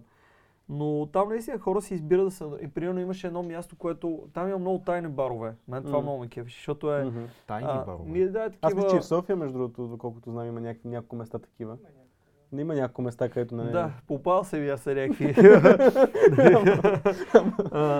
Но да, че има... Точно някакви хора са си избрали, Ние ще сме, примерно, барче за 50 души, които ще го знаят много малко хора, ще ги тестваме, някакви такива, ще ги карим специално. Ами, мисля, че те натам си отиват нещата, така не, че то винаги ще си има мейнстрим културата, особено сега с интернет много лесно да достигаш до хората, защото преди това едва ли не трябва да обикараш като... Много трудно се намираха хората с сходно мислене. Това много време се висеше примерно на определени места и аз сега просто трябва да... То пак се виси на определени места в мрежата, в смисъл по-лесно е обаче да си някакси с късият. В това отношение е много добре, че може наистина да... А по абсолютно случайен начин може да стигнеш до... Какво мислиш за социалните мрежи? Там Facebook, Instagram, Twitter? И по принцип, аз, значи, на приливи и отливи съм. Ти си едно много интересно междинно поколение, много интересно да питам такива неща, защото ти си между нещата буквално. Еми аз между другото реално съм... И си супер в час, защото има без да ми се сърдиш твои набори, които са такива, заебали си всичко съвременно и се справя с тия работи и те са за млади хора, което е ужасно. Да, еми аз тогава, всъщност от това, тая компания, която бяхме кръжеца на егоист, ние тогава бяхме хипстерите на своето време. И наистина, примерно, аз се бях пресетил, че реално съм... край на 90-те се сваряхме с мацки по имейли, което за я звучи безобразно. Това беше най-висшата технология за времето. Тръпката на очакването. Това е безобразно. Все едно разказвам на някой, все едно ще с почтенски гълви. Но до ден днешен си помня ICQ номера 434841401. Много наши зрители изобщо не знаят какво ICQ номер. ICQ нещо. Мисля, че знаят. Точно са това поколение. Да, прав си.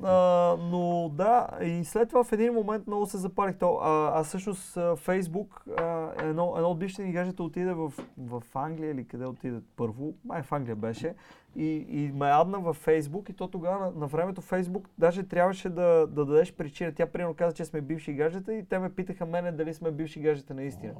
И такова беше едно много малко комюнити, беше много странно. Коя година е това? 2007, ако не се лъжа. Беше супер в началото на това. На Фейсбук. И след това постепенно той си стана мейнстрим.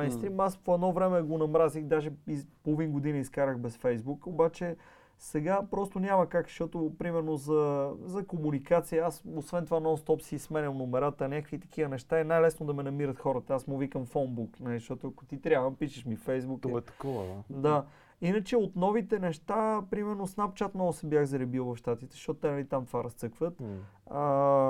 Цъкам много Reddit обичам, в смисъл, защото Reddit, фида във Facebook не го чета толкова, защото някакви хора ме занимават с техните неща. А пък аз също сега съм си нърд, аз обичам едни десетина неща и примерно в Reddit можеш да си сложиш темите, които те интересуват и реално си следиш само тях. Открих обаче, че трябва и някакви информационни теми да сложиш, защото така, примерно, умира някой, аз се разбирам половин година по-късно. Или, примерно, сега, добре, че влезнаха меметата да разбера, че ще има импичмент на това, на Тръмп, нали, такива неща. Reddit много избухна, между другото, наистина последните години Reddit си стана една платформа, която, тя като замислиш, не знам дали си влиза в Reddit, но там то си е форум за мен. То си е форум, пък това е форум и то отдавна умряха. Ама да, обаче ако си го ползваш през телефона, някакси малко по-джиджен е дизайна, но не е нещо особено. Но да, смисъл... За Twitter какво мислиш? То няма много българи в Twitter. Аз Twitter за себе си, аз и Twitter ползвах в началото много, защото ме кефеше, че примерно този Аштън Къчър беше един от първите в Twitter. То последствие се оказа, че му дали пари. Но той тогава беше женен още за Деми Мур. Аз тогава си насвалях си там примерно тия, дето бяха най-активните от звездите, защото им беше интересно как той снима задника на Деми Мур, пуска го и аз го виждам в България. Беше такова много малко комюнити. И след това за мен в българския Twitter те са един затворен кръжец от хора, които точно много хейтят. А пък аз откакто почнах, в началото аз бях същия. Аз седях и бях такъв, курс за всички, Ма в един момент сега като знам на мене колко усилия ми е, защото ти да направиш тъп и як филм едно и също. В смисъл, примерно, някакви хора 5 години се мъчат и накрая филма им, примерно, или се получава, или не се получава. Обаче, като гледам те как с лека ръка хранят другите хора, и ти си кажеш, той човек трябва да е някакъв гений, аз просто не го познавам. И в един момент е станало една такава, не знам, даже не ми е толкова забавно. Имам един приятел, който като се появи нещо забавно ми ги показва, да съм в част с това, обаче не е моето, защото аз не съм толкова негативен човек като цяло, смисъл, че... Но много е странно, защото в Щатите и дори в Европа Twitter се ползва много активно, много е мейнстрим, както ние сме тук с Facebook и Instagram. И дори Тръмп бати в Щатите, реално си... Така си правеше речи, гърми супер много, а ние тук по-скоро е някаква трол мрежа такава, дето си имаш едно затворено общество, и ще си тролят неща. Аз никога не съм визал дори тук в Twitter. Много е странен българския Twitter. Добре, тогава, значи ако хейта е Twitter, Знаеш, съм чел за мен, аз ти бях споделил. Да, ти един пост, един беше написал, то за къв се е взел инфлуенсър и да се кандидатира за кмет на Стара Загора. Да, ще ставам политик. Ще ставаш политик. А докато пък Инстаграм, примерно, всичко е цветя и рози и позитивизъм и секси допита. Зависи кой следваш. Явно аз само такива неща следвам. Да, аз и да, в Инстаграм, да, можеш и някакви всяки неща да си намериш, но повечето е да. Повечето като някакво модно списание, само го разглеждаш. Сторите са много забавни в Инстаграм. Да, аз го затова го ползвам, аз се цъкам бекви просто ти. Много хора пускат супер идиотски неща, ще означава, че ще няма да 4 часа. Като ти. Аз също между другото да го правя. Защото после ще ме е срам, защото някой път пусна някаква шега или другото е, че те примерно, ако намериш някаква смешна снимка, примерно намерих вчера, докато си цъках, намерих една снимка как бреговата охрана правят демонстрация и му дава на едното дете му показват как работи маркуча и той го засилва и удря този човека, който прави демонстрацията. И има един кадър как го изстряла струята и той виси над водата и ще падне долу. Най-смешното нещо на света. И знам, че това нещо, като го вият много хора, вече няма да е смешно. Ще е като тая пандата, дето кихаше, дето сега нали, всички сме го гледали вече, баба ми ще го шерна. Обаче така като го хвалиш, примерно пускаш нещо тъпо, то си минава, всички забравят, живота продължава. Да, в смисъл в това отношение е супер. Мислиш ли, че има в момента, защото нали, много хора говорят за това на Запад, тук не е толкова много, защото ние сме си балканци и много не ни интересува кой какво мисли, но на Запад нали, има тази тема, че малко или много всяка социална мрежа и Twitter, и YouTube също, и Instagram, и Facebook имат някаква цензура спрямо политически наклон. Какво мислиш за това? Ами, те си... Че Twitter като... са много по-ляво ориентирани, са много по-толерантни в това отношение, YouTube също, че примерно Instagram е друга линия върви и така нататък. Да. Ами има си някакви такива неща. Самия факт, че могат да ги ползват, нали, да манипулират изборите, то по-скоро това е притеснителното. Нали, че в един момент хората приемат всичко за чиста монета и можеш така да ги майндфакваш ужасно. А иначе, да, гаранция, че има... То всъщност тези хора, нали, които ще ползват нещо за политически цели, те винаги ще намерят. Дали ще е Twitter, дали е на времето сигурно, като е нямало медии, сигурно имало някакви глашатаи, които са ходили такива, са пускали слухове или имало такива политически песни на китара. Дали, това ще му вярваме, на това няма да му вярваме. Да, точно, да. Винаги го имало. Това просто сега е в някаква по-така степен. Има огромна доза следене има, което е много ме фриква, защото аз наскоро си мислех за това, нали, че сега съм в някакъв нов апартамент, нямах интернет и телевизор и, нали, и такъв нямах какво да... Намерих някаква книга, при което отварям прекрасния нов свят, не я бях чел. И такъв, да, и аз се изчетох почти цялата на едно сядане, както разказах на това на DVD-аски и той разправя. И викам, колко не цяла нощ чето книги. Той, като психопатите. но там, понеже, нали са горе-долу, много добре са оцелили света, в който живеем. Нали, всичко е политически коректно, всички са някакви такива селективи. Всъщност, нали знаеш, реално Хъксли я пише 1933 година. Да. Това е преди Оруел, всъщност Оруел му ученик на него. Да, точно да. И оттам се сетих за Оруел и си мисля как във всички тия книги, примерно, винаги имало някакъв военен режим, винаги някакси насила. Това си представят. Да, то всъщност изобщо не е насила. Ти просто казваш, тук можеш да шерваш къде си, да се снимаш и всички го правят. Да. И съвсем доброжелателно всички дават. И примерно, можеш си вържеш телефона с телевизора, с всичко и всичко ще ти е смарт. И примерно има някакви глупости там, нали, при Оруел го имаше как ти гледаш големия брат, обаче и големия брат те гледа. И сега андроидските телевизори го правят това. И те, примерно, телевизора пускал някакъв сигнал, който ти се връзва с телефона, ти се връзва с таблета. Те някакви такива сюрреални неща. Много по-забавно е друго, че ти сърчваш нещо, гледаш снимки, примерно в Инстаграм на нещо, на дреха, на кец или каквото е. И след това всички твои социални мрежи ти пускат само това съдържание. Да. Всъщност, ако сега удобно е, бе, сега защо не си вършиш, примерно, сами предлагат да си вържа лаптопа с телефона. И знаем, че аз ако напиша тук нещо, то ще ми излезе автоматично и на лаптопа. Което си удобство. Да, може би всичко като е свързано, по-много по-лесно биха ме контролирали, биха ме следяли и така нататък, обаче като удобно, за това си ги измисли тия технологии. Аз в принцип не знам, че съм противник на тия следенията и така нататък, но разбира, що хората го правят на не. За някои неща е притеснително, защото примерно, да кажем, запознаваме се с някой човек на маса, нямаме никакви общи приятели в заведение. Да. Никакви общи приятели нямаме, никакви общи социални кръгове и на другия ден Фейсбук ми я предлага за приятелка тази маска. Да, Освен да е видял, че GPS-ите ни са били на един, да, няма как да стане. То са вече тук почват някакви тотални. Сега аз пак съм горе-долу в някаква граница ми е параноята. Имам някакви приятели, дето нищо не ползват само, общуват само с този сигнал и как се каже. Има един софтуер, дето трябва. Това беше някакви такива безобразни. Примерно баща ми, който е царя на параноята, той е дъртия майор, така ми звъни, примерно и ми казва, нали нямаш Фейсбук? И аз такъв, имам, той, веднага да го изтриеш. И такъв ми обяснява, те така следят. И примерно като излезна това, как се казваше, покемоните, покемон манията. И такъв ми казва, ти нали знаеш покемон манията за какво се прави? И аз, моля те, кажи ми. И той вика, защото Google колата обиколи по целия свят и го картотекира. И сега това го имат в база данни на ЦРУ. Обаче няма как да вият вътре в сградите. Във всяка фирма има поне по едно бълче, дето ще почне да цъка така и да наснима всичко. Викам, добре. Живеем в много луди времена. Аз днеска, между другото, не ти го разказах това днес, като се видяхме, нито на тебе, Филка, ама сам изскочи. Видях нещо изумително. Бях по работа в Майчин дом. По работа, пак казвам. Видях отделение, видях отделение с новородени хлапета. Така. Дечица, бебенца, така. Тук-що родени. Това ме притесня тази история. Пред очите ми, пред очите ми един баща за първи път видя детето си. Това, което той, ние седяхме отстрани пред стъклото с екипа, това, което той направи беше, влезе, погледна го, погледна сестрата, извади телефона и започна да го снима. Естествено, да. И не той беше на 20, беше примерно около 40 годишен. Той е рефлекс вече, абсолютно, да. И аз го отчетох го в последствие, в началото ми стори нормално. А той не го докосна, не го целуна, не го нищо не направи. Не, второто нещо, което направи след като го погледна сестрата, беше да извади да го снима. Да.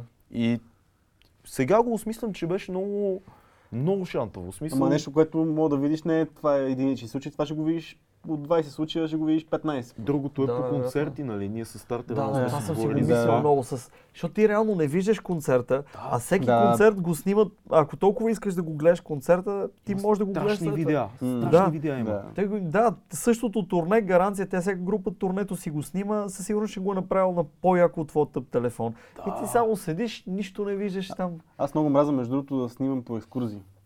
Мисля, когато тръгнеш някъде такова, и вместо да видиш мястото и да го преживееш, ти го снимаш. Да. И това има много хора, които имат това нещо като теория, че ти когато гледаш после снимките, ти гледаш тия кадри, не изживяваш това, което си почувствал тогава, ако не си снимал и просто си се отдал на това да го попиеш това място. Дали не знам дали си на какво мисля. Аз го ползвам така, да, смисъл. Да. Аз примерно от щатите имам сигурно 30 снимки. Примерно не, от Нью-Йорк повече, защото там се снимахме много, обаче след това в Калифорния другата година, като бях, почти нищо нямам смисъл. Имам едно клипче на един басейн.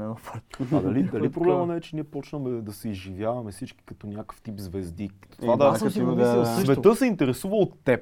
Ти трябва да им дадеш сторито, снимката. Това ти е много добро прозрение, защото наистина на времето, примерно, рап звездите, като бачках там с Шамара, с Килата, с Кон, с всички тия хора едно време, като в R&B Records годините. И те тогава всъщност, примерно случва се нещо, ти пускаш прес-релиз до медиите, те чуват, феновете крещят. И сега в един момент всеки човек е това. Да. В смисъл в някаква. Само, че нямаш там екип около тебе глупости, ти сам си правиш всичко. И ако си по-добър в това, си ставаш някакъв инфлуенсър, вече изкарваш си кинти от това. Нали не е много илюзорно това, защото реално има един топ на 15 инфлуенсъри истински в България, хора, които наистина се изхранват от това. Има едни други под тях, да кажем, 100, 150, 200, които са... Изкарват джобните. Изкарват джобни. Има отдолу едни 2000, които нищо не изкарват, но снимат колкото всички други. Да. Бяха само 2000. Повече са, да. Много е един приятел има такава фирма за луксозни коли и търсеха някакви такива инфлуенсърки за колите там да им дават за уикенда. При което една дойде и така обясняваше да ни покаже, да ни разкаже тайната на успеха си, да ни светне и така разправя. Аз така пускам една снимка така, малко пъпче, малко дупа и те си се трупат. А ние какво да правим? А ние мъжете какво да правим? Това е дискриминация. Доста инфлуенсър в интерес наистина. По принцип е така. Супер, ето наберели сте си нишата. Успяхме да мотивираме 200 човека да спрат да пият за един месец. Мисля, че трябва да ни дадат някаква Нобелова награда, така мини версия към малко. 200 човека много за България, между другото. забелязахме. Ние сме изненадани. Супер, аз му казвам на Орин. 8 ден е вълта. Да, ние, аз му викам на Орин, бе, да направим тази група, ако некои да не спамиме хората в нашата Facebook страница, да спамиме там. Ако има 50 човека, има 50 човека. Това група, бе. Да. Викам да пробваме, айде. И пуснахме, разбрахме, че всъщност много хора искат да откажат нещо, обаче искат подкрепа, искат някакъв стимул. Да, бе, да. Всъщност ние направихме съпорт група за пияници. Съпорт група за пияници. Анонимни алкохолици, да. Ма не толкова анонимни, защото си. Да. Това е по-добре. Да, и много се гордеем с това, между другото. Да. Между другото, това в България имаме един от най-големите проблеми с алкохола, сигурно в света. Мисля, като си говоря с всякакви, защото тук най-големият проблем е всъщност, че повечето хора не си признават, че имат проблем. Защото ти, нали, примерно, имам някакви приятели, които вече не могат да задържат работа. Сутрин им треперят ръцете, жена не иска с пръчка да ги пипне и те продължават да си пият и са такива, няма, всичко е наред. Ние тук винаги си представяме, нали, алкохолик, си представяме човек, който живее на улицата като кошар в кашон, загубива всичко и си с бутилката. Ние сме добре, ама не е той. Да, битово си поркаме постоянно. Много повече пием от много западняци. От Америка гаранция. Аз в Америка 3-4 пъти ме изхвърлих от заведение, докато свикне как се пие по-американски. Те там не си поплюват изобщо. Там като те изгонят, те имат едно... Ако направиш простотия, аз в Калифорния, там в този град, където живеех, успях... Те му викат 86, то е 86 и ти слагат едно жълто листче на бара и повече не можеш да влезеш. И такъв, за някаква глупост, примерно, че съм пуснал там нещо на джубокса и съм си, им се издъргал. Някакви такива глупости. Иначе в Нью-Йорк, примерно, ако пиеш 5 шота един след друг, те изгонват. Стига. Да, смисъл. Нали е... Много се пазят за тия неща, защото ако се случи нещо, там, нали, големите рискове са съденето. Примерно, ако се случи нещо, могат да ги поддържат тях отговорни, нали, че... Но пак си има всякакви ексцесии, да е смисъл. Там имаше един пънкбар, в който висяхме, много често идваха такива амиши, нали, и те амишите като станат на 21, имат право да отидат в града и да видят дали искат да живеят в града или да си се върнат при тях. И те, естествено, не знам защо ги мъкнаха в този пънкбар, това беше много смешно. И те, защото, нали, представи си, те се живяли само като в тия старите филми на Hallmark и изведнъж ги пускаш в Ню Йорк, нали, пак 2015, нали, пак е такъв, пак е пънкбар, нали, съвременен пънкбар, нали, с рестрикции, не можеш повече от 5 шота да вземеш, такива неща, ма пак си е пънкбар.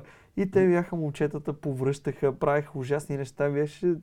Много ми беше тъжно за тия хора. Опитвах си представя през техните очи как изглежда това нещо. Но повечето, между другото, 99% си се връщат обратно. Като се накажат за такава, не е случайен този ритуал. Да, там бяхме измислили най-евтиния начин да се напиеш, който, защото не там цифрите са брутални. Една бира е $8 и трябва да оставиш $1 бакшиш. И това е ефтин бар. Вау. Да. Иначе ние бяхме намерили там един още по-пънк бар, който беше $3, беше бирата. Най-гадната, но пак... А каква бира пиехте там? PBR. То е едно, те са едни кенчета на, как се казваше, пул, риба. Не се не чува. PBR, те са точно, тя най-гадната бира. Смисъл, тя е така направена само за панкари, имам чувството.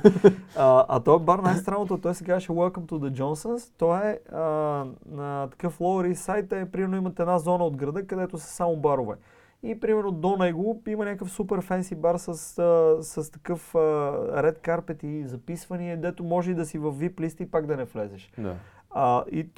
Той е някаква супер дупка с един билярд и примерно ако си пуснеш песен на джубокса и не ти я хареса охраната, може да ти я смени. И ако пробваш да спориш, може да ти изгони. След това в България, ако стана направо, си представяме ексцесии, развиваш и някакви. Да, и там всъщност смешното беше, че правеха винаги, примерно на Коледа имаха такива декорация за Великден, на Нова година имаха за Хелуин, винаги бяха така, имаха една стената на плаче и викаха, аз където ходеха по такива градински разпродажби и купуваха снимки на дебели гнусни американци и ги рамкираха и ги слагаха по стената. Беше безобразно място. Но така да е... Да, точно да. И на такива места, примерно, даже и там, ако прекалиш с пиенето, ти казвах, айде, ходи си. Видели сме го, това, което сме го виждали по филмите, наистина е така. Така, между другото, най-странното, това, което ми направи впечатление за Америка, че това, което сме гледали по филмите си е баш така. Хората си говорят така, особено за рапа и за тия неща, смисъл много. Аз малко ме беше страх да се потопя там, защото не се сприятелих с един пич, който беше от Бронкс, един такъв огромен черен. Да. Той ме викна на едно парти, където нас щеше да е MC, там да е някакво частно. Му казвам, да знаеш, няма да има други бели. И аз такъв пусълтнах и една приятелка бяла, тя каза, искам аз да отида. И отида, кара Мазерати, там ходи на автори. Аз викам, това аз ако бях отишъл, щях се возя в Мазерати багажника, сигурно. Дали си такива вече? Не, мисля, че си, защото аз това пича от Бронкс, примерно сме, нали, ходил съм му на гости и такива, като се движим по улицата, вече там Бронкс е хардкор, там бял човек няма на улица. Там са само някакви латиноси, такива с тунинговани коли, с регетон и някакви черни гакси. Такива усещаш енергията, как си такива, топа, какво прави тук, нали? Да, вече такива сканират те повече. Но... Виж, ако го ревърснеме, ако пуснеш латиноса с джантите в Люлин 9, нали, и нашите местните ще таки топа, какво прави тук, да се объркал или го закараш до районното с пишещата машина. Ако искаш, мога да мръднем тук 15 минути натам, да виждаш как се чувстваме. Да. Аз водих американец, между другото, в Люлин. Той такъв каза, искам да видя истинската България. И аз съм окей, истинската България на гости при Маки в Люлин. И беше много смешно, защото той първо, че не се шокира толкова, защото той от Бруклин. Смисъл, той е, нали, той е бил от Бруклин преди хипстърския период. Той даже мразеше хипстерите, защото беше такъв, кани хипстери, тук затвориха всички барове. Сега той много се дразнеше, че се развали рока на него, това му беше болната тема. И така вика, ето той глупавия хипстърски рок, всички са облечени като програмисти, никой не умира, няма истински рок звезди. Как ще умре? Той какво ще се задави на фрапучино ли? Към ги хранеше зверски. И отиваме в Люлин, при което, нали, той първо, че втори баща го подхлъзна да пие ракия и там имаше... Истинската България. Да, истинската България. Той беше флатлайна абсолютно и после вече те му сипваха още и той беше такъв, защото го излагаха, че се пие на шотове. Класическа българска шега, как да убиеш чужденец, тя беше 80 градуса, някакъв ужаса.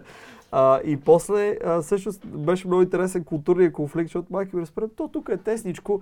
Той казва, това е огромно за Нью-Йорк, защото той наистина живееше в апартамент, колкото това студио, това му е, нали. И тя казва, то колко струва твой апартамент? Той казва, аз съм под наем.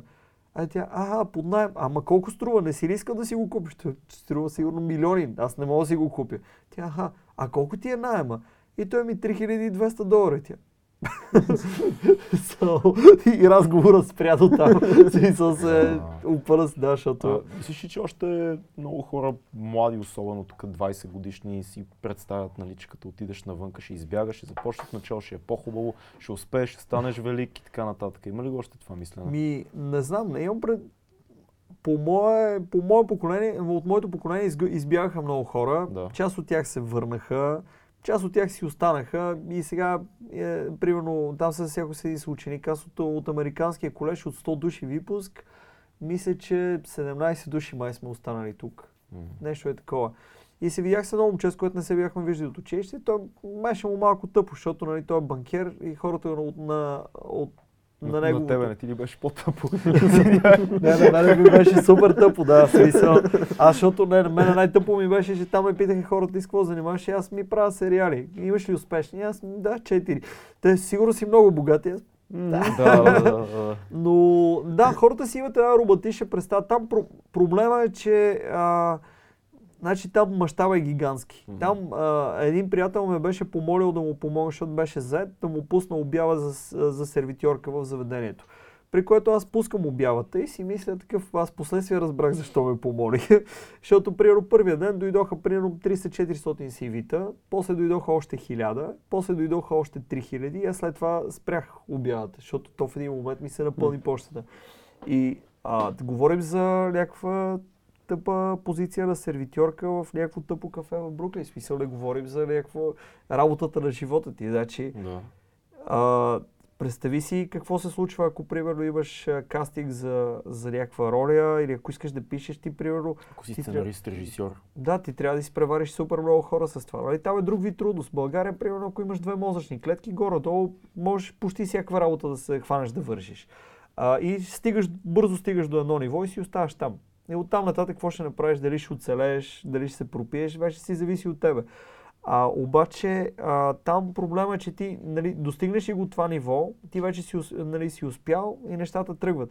обаче да го достигнеш това ниво, нали, което тук го достигаш толкова лесно, там е сферски гърши смисъл. Тоест чакай само да видим дали те разбирам. Тук е по-лесно да стигнеш базовото ниво, но се оставаш на него. Да, там, ако успееш да стигнеш изобщо до базовото, има на къде да вървиш, но не можеш да стигнеш до там. Просто да, много е трудна тая първата крачка, защото те примерно са наистина, примерно на година в Америка се пишат 10 000 сценария, от които се сливат към 400 филма. Тоест, ти трябва да пишеш, твой сценарий трябва да е по-добър от 9600 сценария. Като това е само половината уравнение, оттам е кои хора познаваш, какво име си, всички тия неща.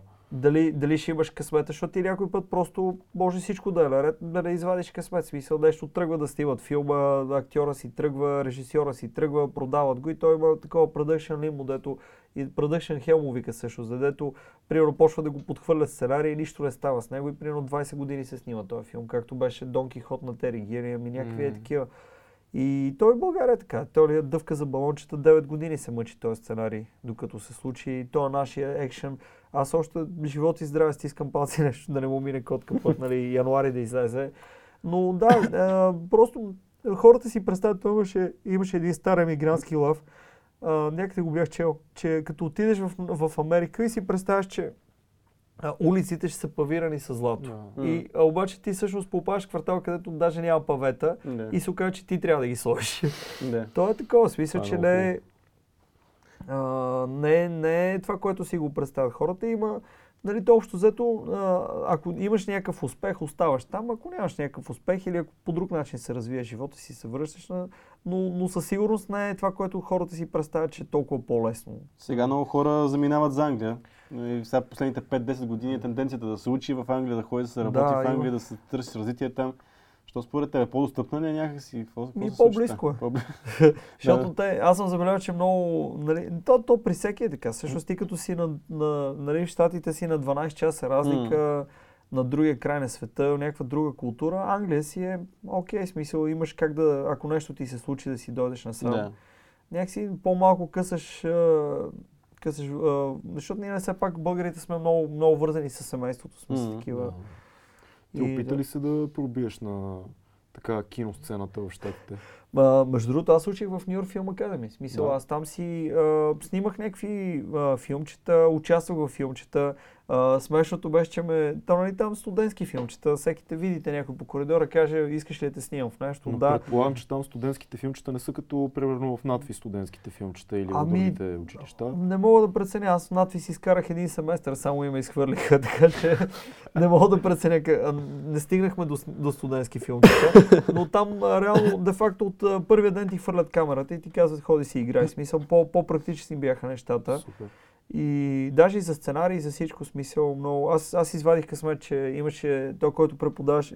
Аз бях такова digital filmmaking, т.е. целият процес на снимането на филми минавахме. И един от тия, който ни беше ментор на нашата група, беше един пич, който 70-те години се учил сам. И беше много такова, имаше такова DIY, смисъл do it yourself, нали, такова. Учеше ни как да си следваме идеите, даше някакви практични неща много. А иначе за това, за тайпкастването като актьор, това беше много смешно, защото виждаме някакъв пич и казва, искаш ли тук да играеш уличен музикант? И аз, супер! И ми дават ми така, бяха ми направили от тия чувалите черните, да ми е като елек. Да. И аз седа и те примерно после на пост ги бяха добавили на един кашон, нали, свиря там. И съм си сложил кутийката и мина един човек и хвърля $1. И аз такъв много се шокирах, защото нали, аз съм с такава виса, дето нямам право да изкарвам пари. И аз такъв, той вика, не, това е твой тип. Нали, вика, ето, заповядай, стрит Оскар.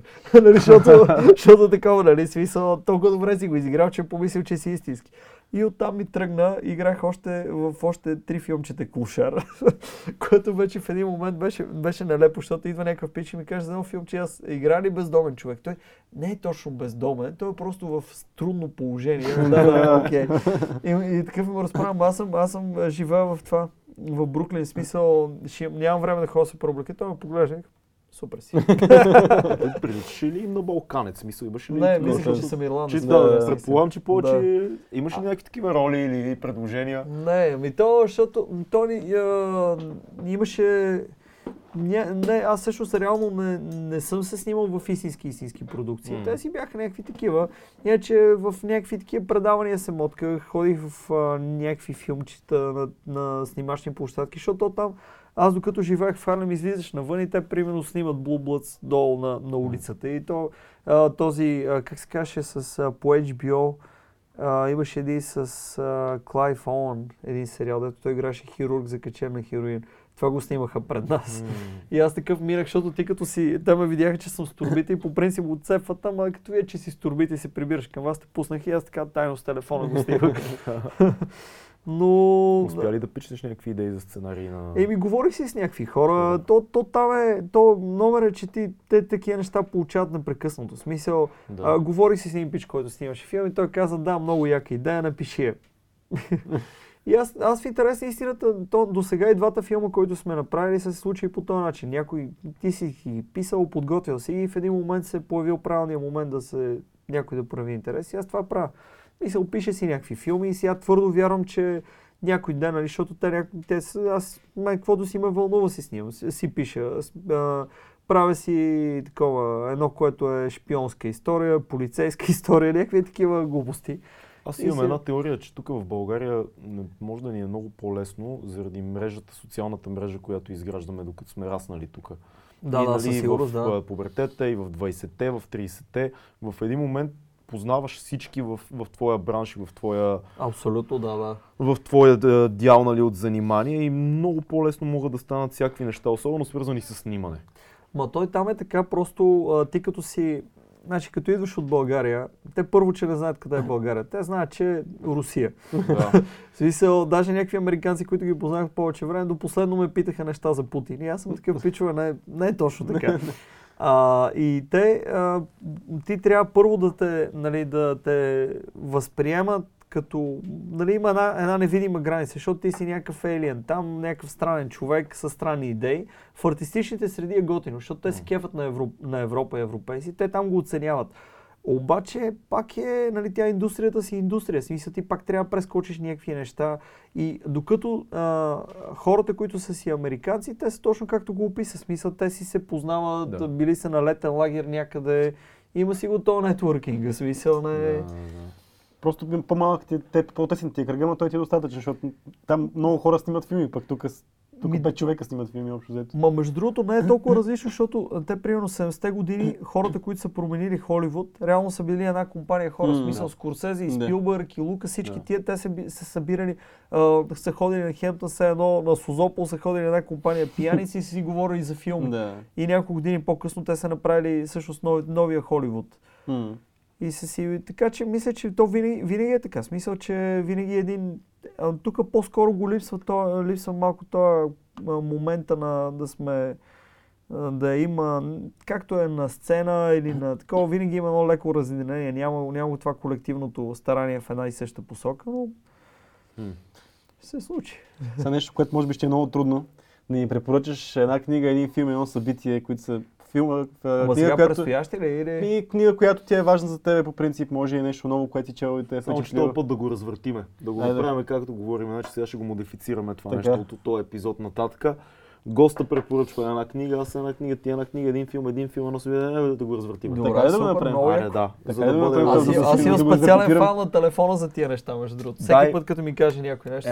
Една книга, която може да си е чел сега, може преди, може да е важна за теб, може да е чисто нова. Само една трябва да. Добре, в тона с тия разговори, които водехме, има една книга на Мартин Еймс, мисля, че се казва Пари. Тя е за един английски режисьор. Той пич е направил един от най-тъпите, той е сценарист на един от най-тъпите sci-fi филми ever, който се казва Сатурн 7 и Сатурн 3 или нещо е такова. Той е с Кърк Дъглас, един много глупа филм от 80-те, не знам ли си го гледа, седи робот, много е тъп. При което той обаче, докато е бил сценарист на този филм в Америка, той е англичанин писателя, и се е вдъхновил и е написал тая книга, която е уникална смисъл. Тя всъщност, тя малко така излиза си от кожата.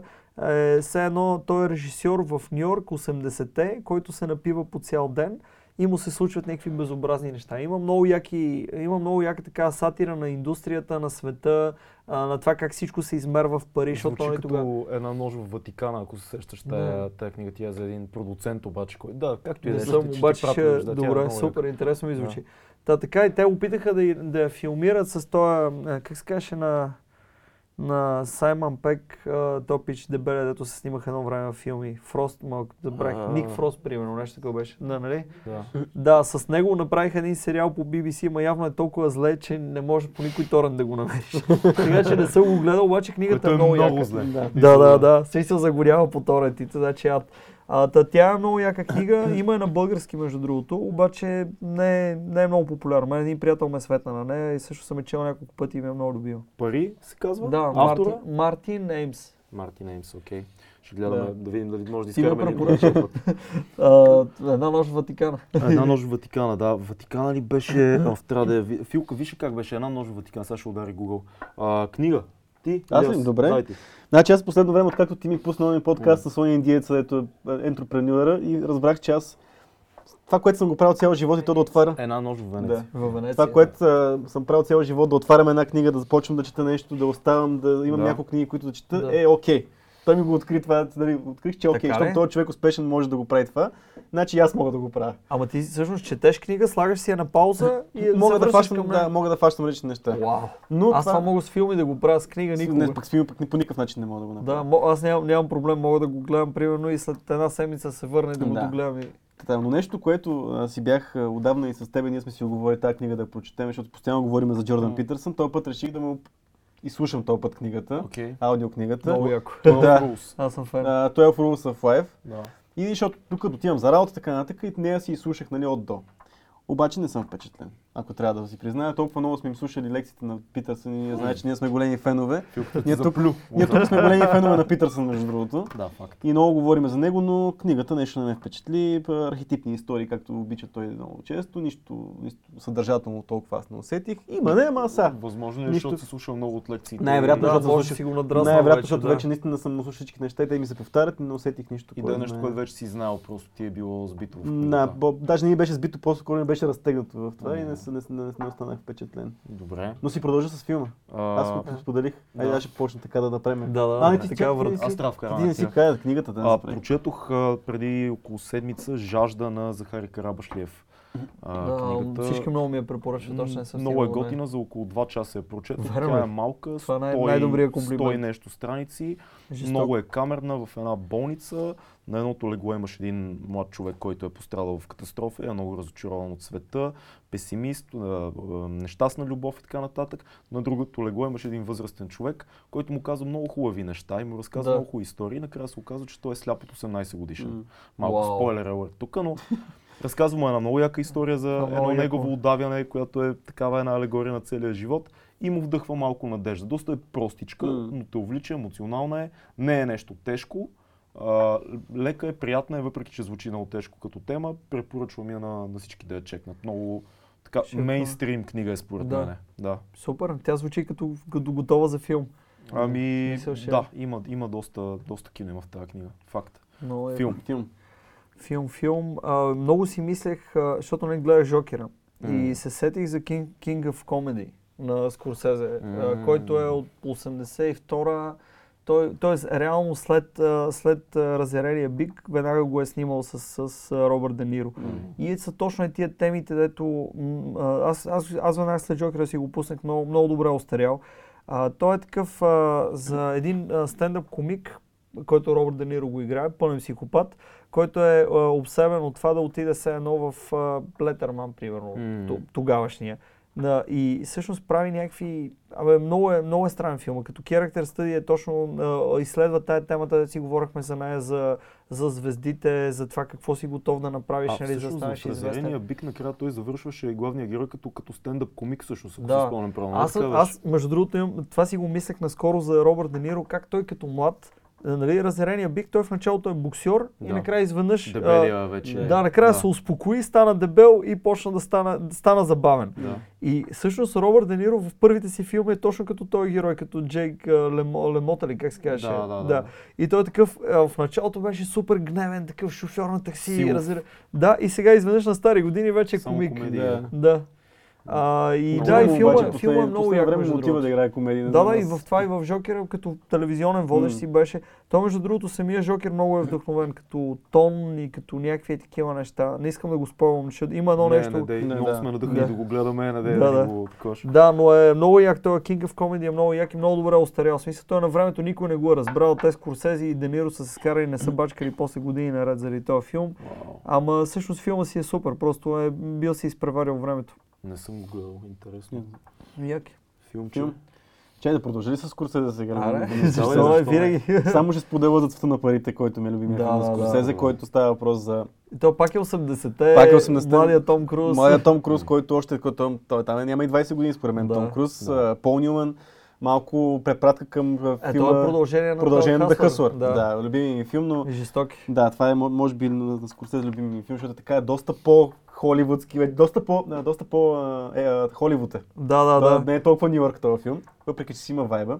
Но нещо, което изгледах последно, така беше един сериал, аз ти споменах на тебе, на Netflix сериал, на Netflix, да, който е британски и се казва Sex Education. Не съм го гледал, много ми го хвалеха вече. Да, тинейджърска драма, комедия и така нататък. Аз много харесвам, аз съм ти споделял, че много харесвам тинейджърски филми. Нали, това ми е guilty pleasure ми е тинейджърските филми. Но там има всичките стереотипи, нали, на какво се случва в една гимназия по света и така нататък, но много повече драма, много по-дълбоко е, всъщност има и забавни моменти и така нататък. И това нещо, аз бях много впечатлен и типичен такъв британски хумор, много приятен. Така че това препоръчвам този сериал. Трябва да го чекна. Да, супер звучи. Много добре. Иначе между другото, покрай Color of Money, наскоро ми направи впечатление, гледаш си разцъква в IMDb, че всъщност Том Круз няма филм, на който да има лош режисьор. Той е снимал с всички, снимал е с Кубрик, с Скорсезе, с почти всички велики съвременни режисьори, това ще има с тях. Защото е сеантолог и премисля, усеща им вайба, усеща им енергията. Не знам как го е направил, обаче Ридли Скот, Тони Скот, с абсолютно всеки филм, нали сега откакто си е продуцент.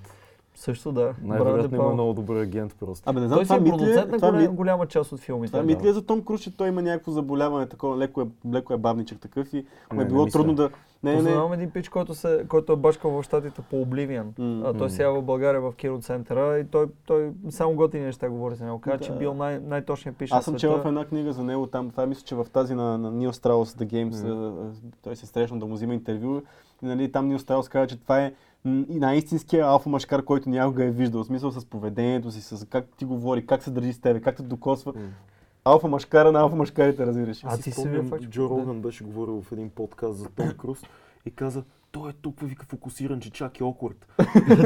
Нищо, такъв 100% е в тебе, вика, през цялото време. Ти чакай, човече, не мога да се това, което аз съм чел, да ти кажа за това, че някъде съм чел, че той има проблеми с началото, като си почва кариерата, има проблеми с това да си чете сценария дори. И да го запомня. Някой трябва да му чете сценария, за да го запомни. Associate disorder. Някакъв такъв, не че е бавен, че не е на такова, просто че има някакъв дисордър, който му пречи да такова и съм били чели сценария. Най-вероятно е такова. Аз ще ви фърля в една класика с филма, защото го гледах преди няколко дни.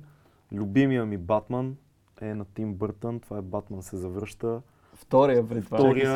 Дани Девито е пизина.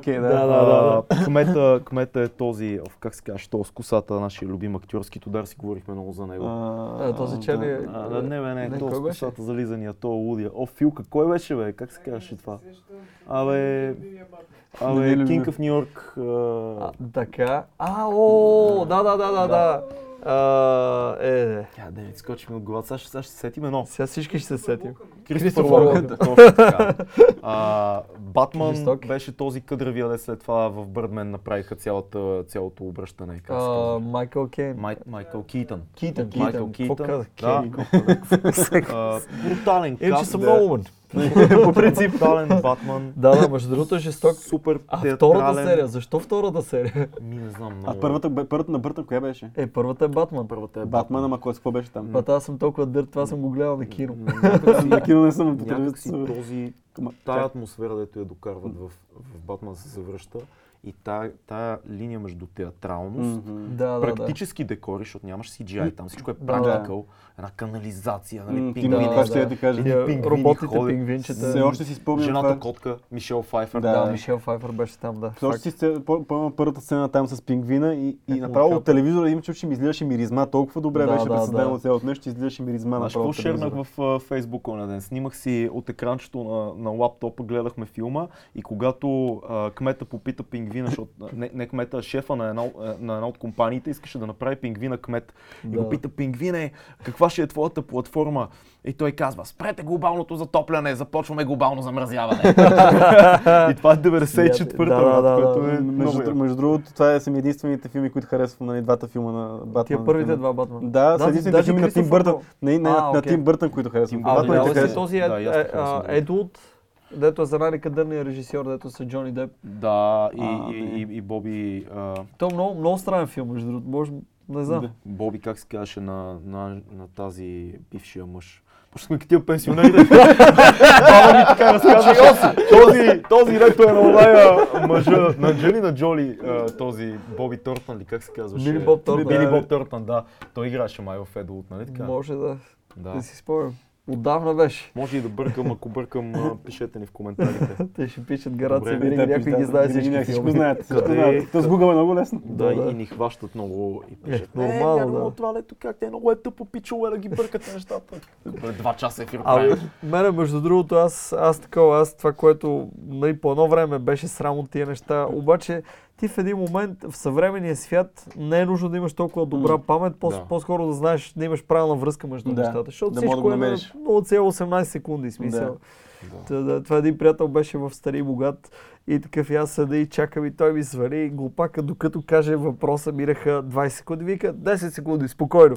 Аз докато го напиша и докато го прочета и бях и тя също трябваше да каже, че там на пророка Мухамед каква му е тази и аз да кажа първата жена и то спря на жена и той вика сега жена ли е? Каква да е? Железарка ли? Каква да е? Обаче да, смисъл, едно време това с 30 секунди е било голяма работа, сега всеки може да намери всичко. Имаше много готин въпрос да стани богат на ден, който се замислих, че не можеш да го гугълнеш. И той звъня пича на приятел, въпросът беше горе-долу следния. За какво друго китайците си използвали ориза, освен за храна, нали? И отговорите бяха значи за защита при бойни спортове. Като за, как се казва това дето? Да, другото беше за детектор на лъжата и още няколко, и още две. И този сега звъни на приятел, който забакна, защото ти това дори не можеш да го сещаш. Пъш напиш китайци орисли, братле.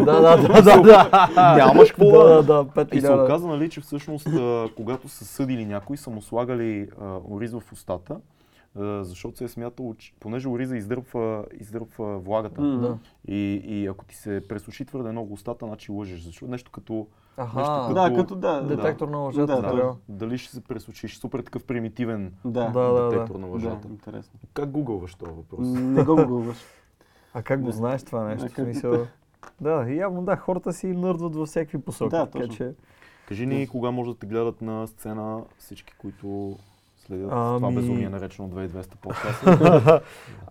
По принцип, най-лесният начин всъщност да видят кога имаме дати на Фейсбука на Inside Joke, който е Inside Jokes, стендъп комеди.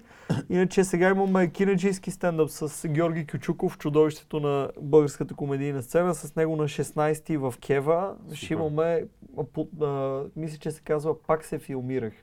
Стендъпа, някакъв експеримент, в който всеки от нас, ние си правим спешъл, всеки се базика с филмите, с които е гледал.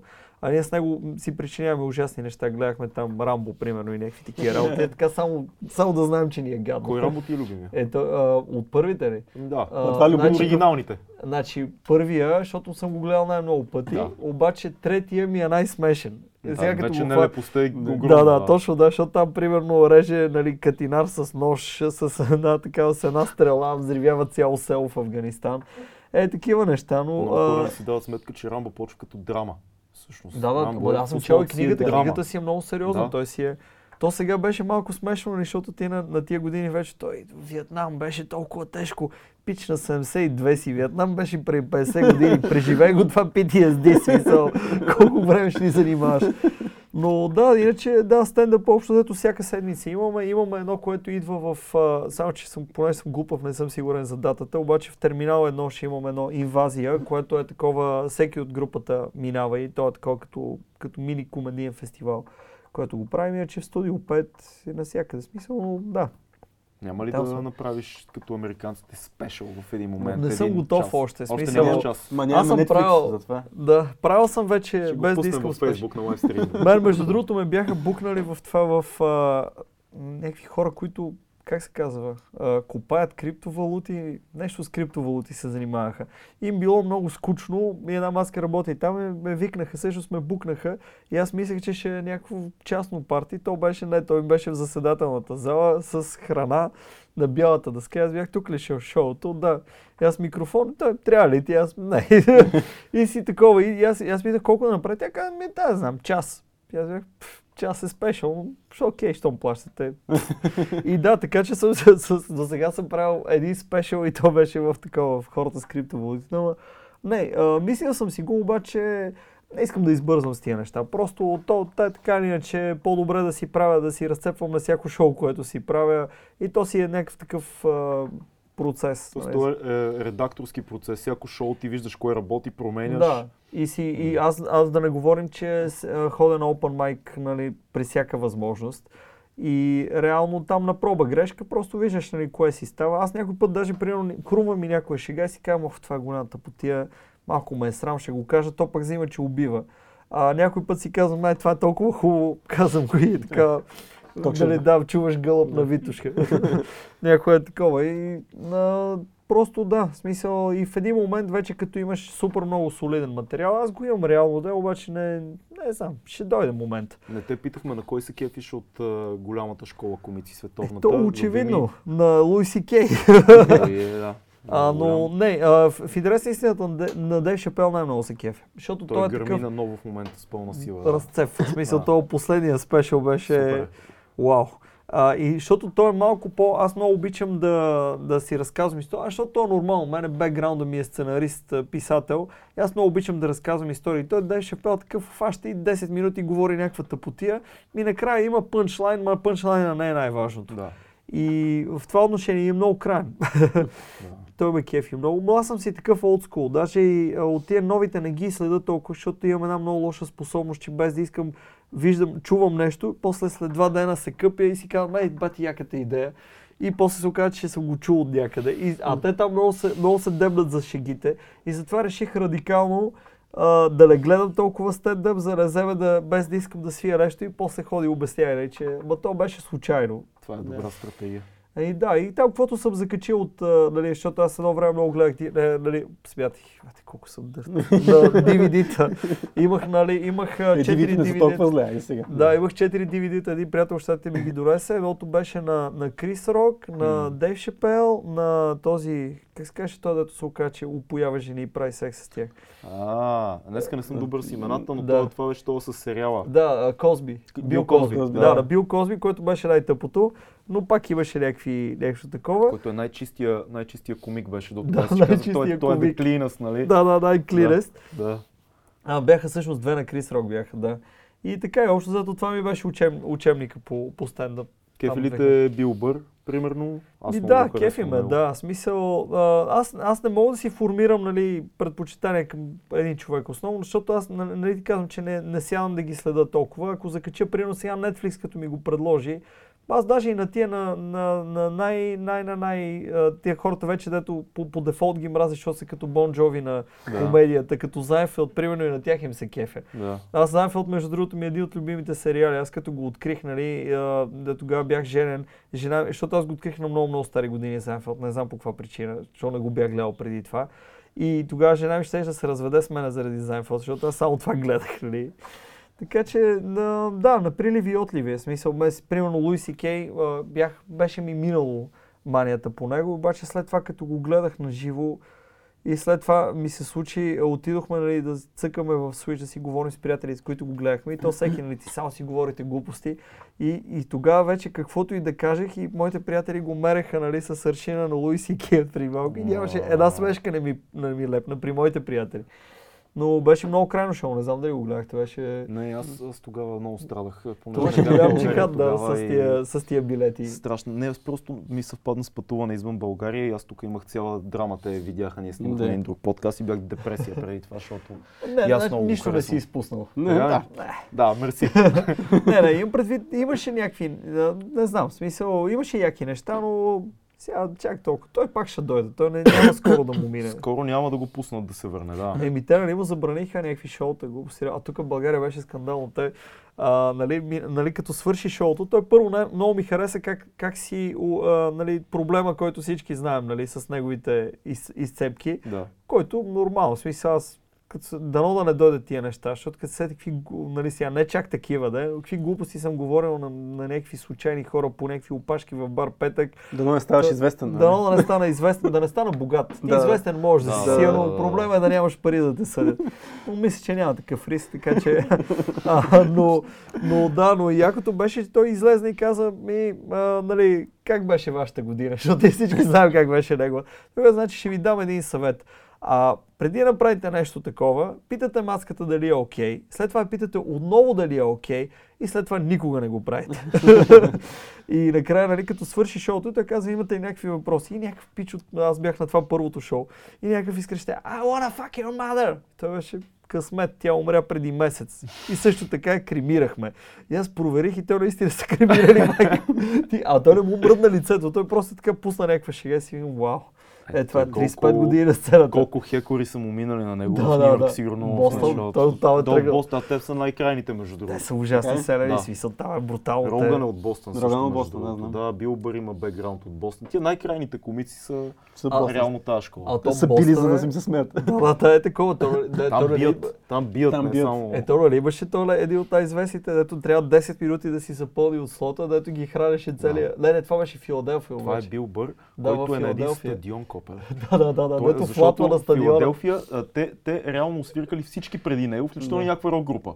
И той откачал бекстейджа, откачал и накрая казал, това ще видиме. И там един час освирквания и той отговаря за всички. Пак е тъда! И цялата им местна култура, храната им, как се обличат, Rocky. Местните рок групи. Филма, да, Роки. Той ме разбира, вика такъв... Всичко свято.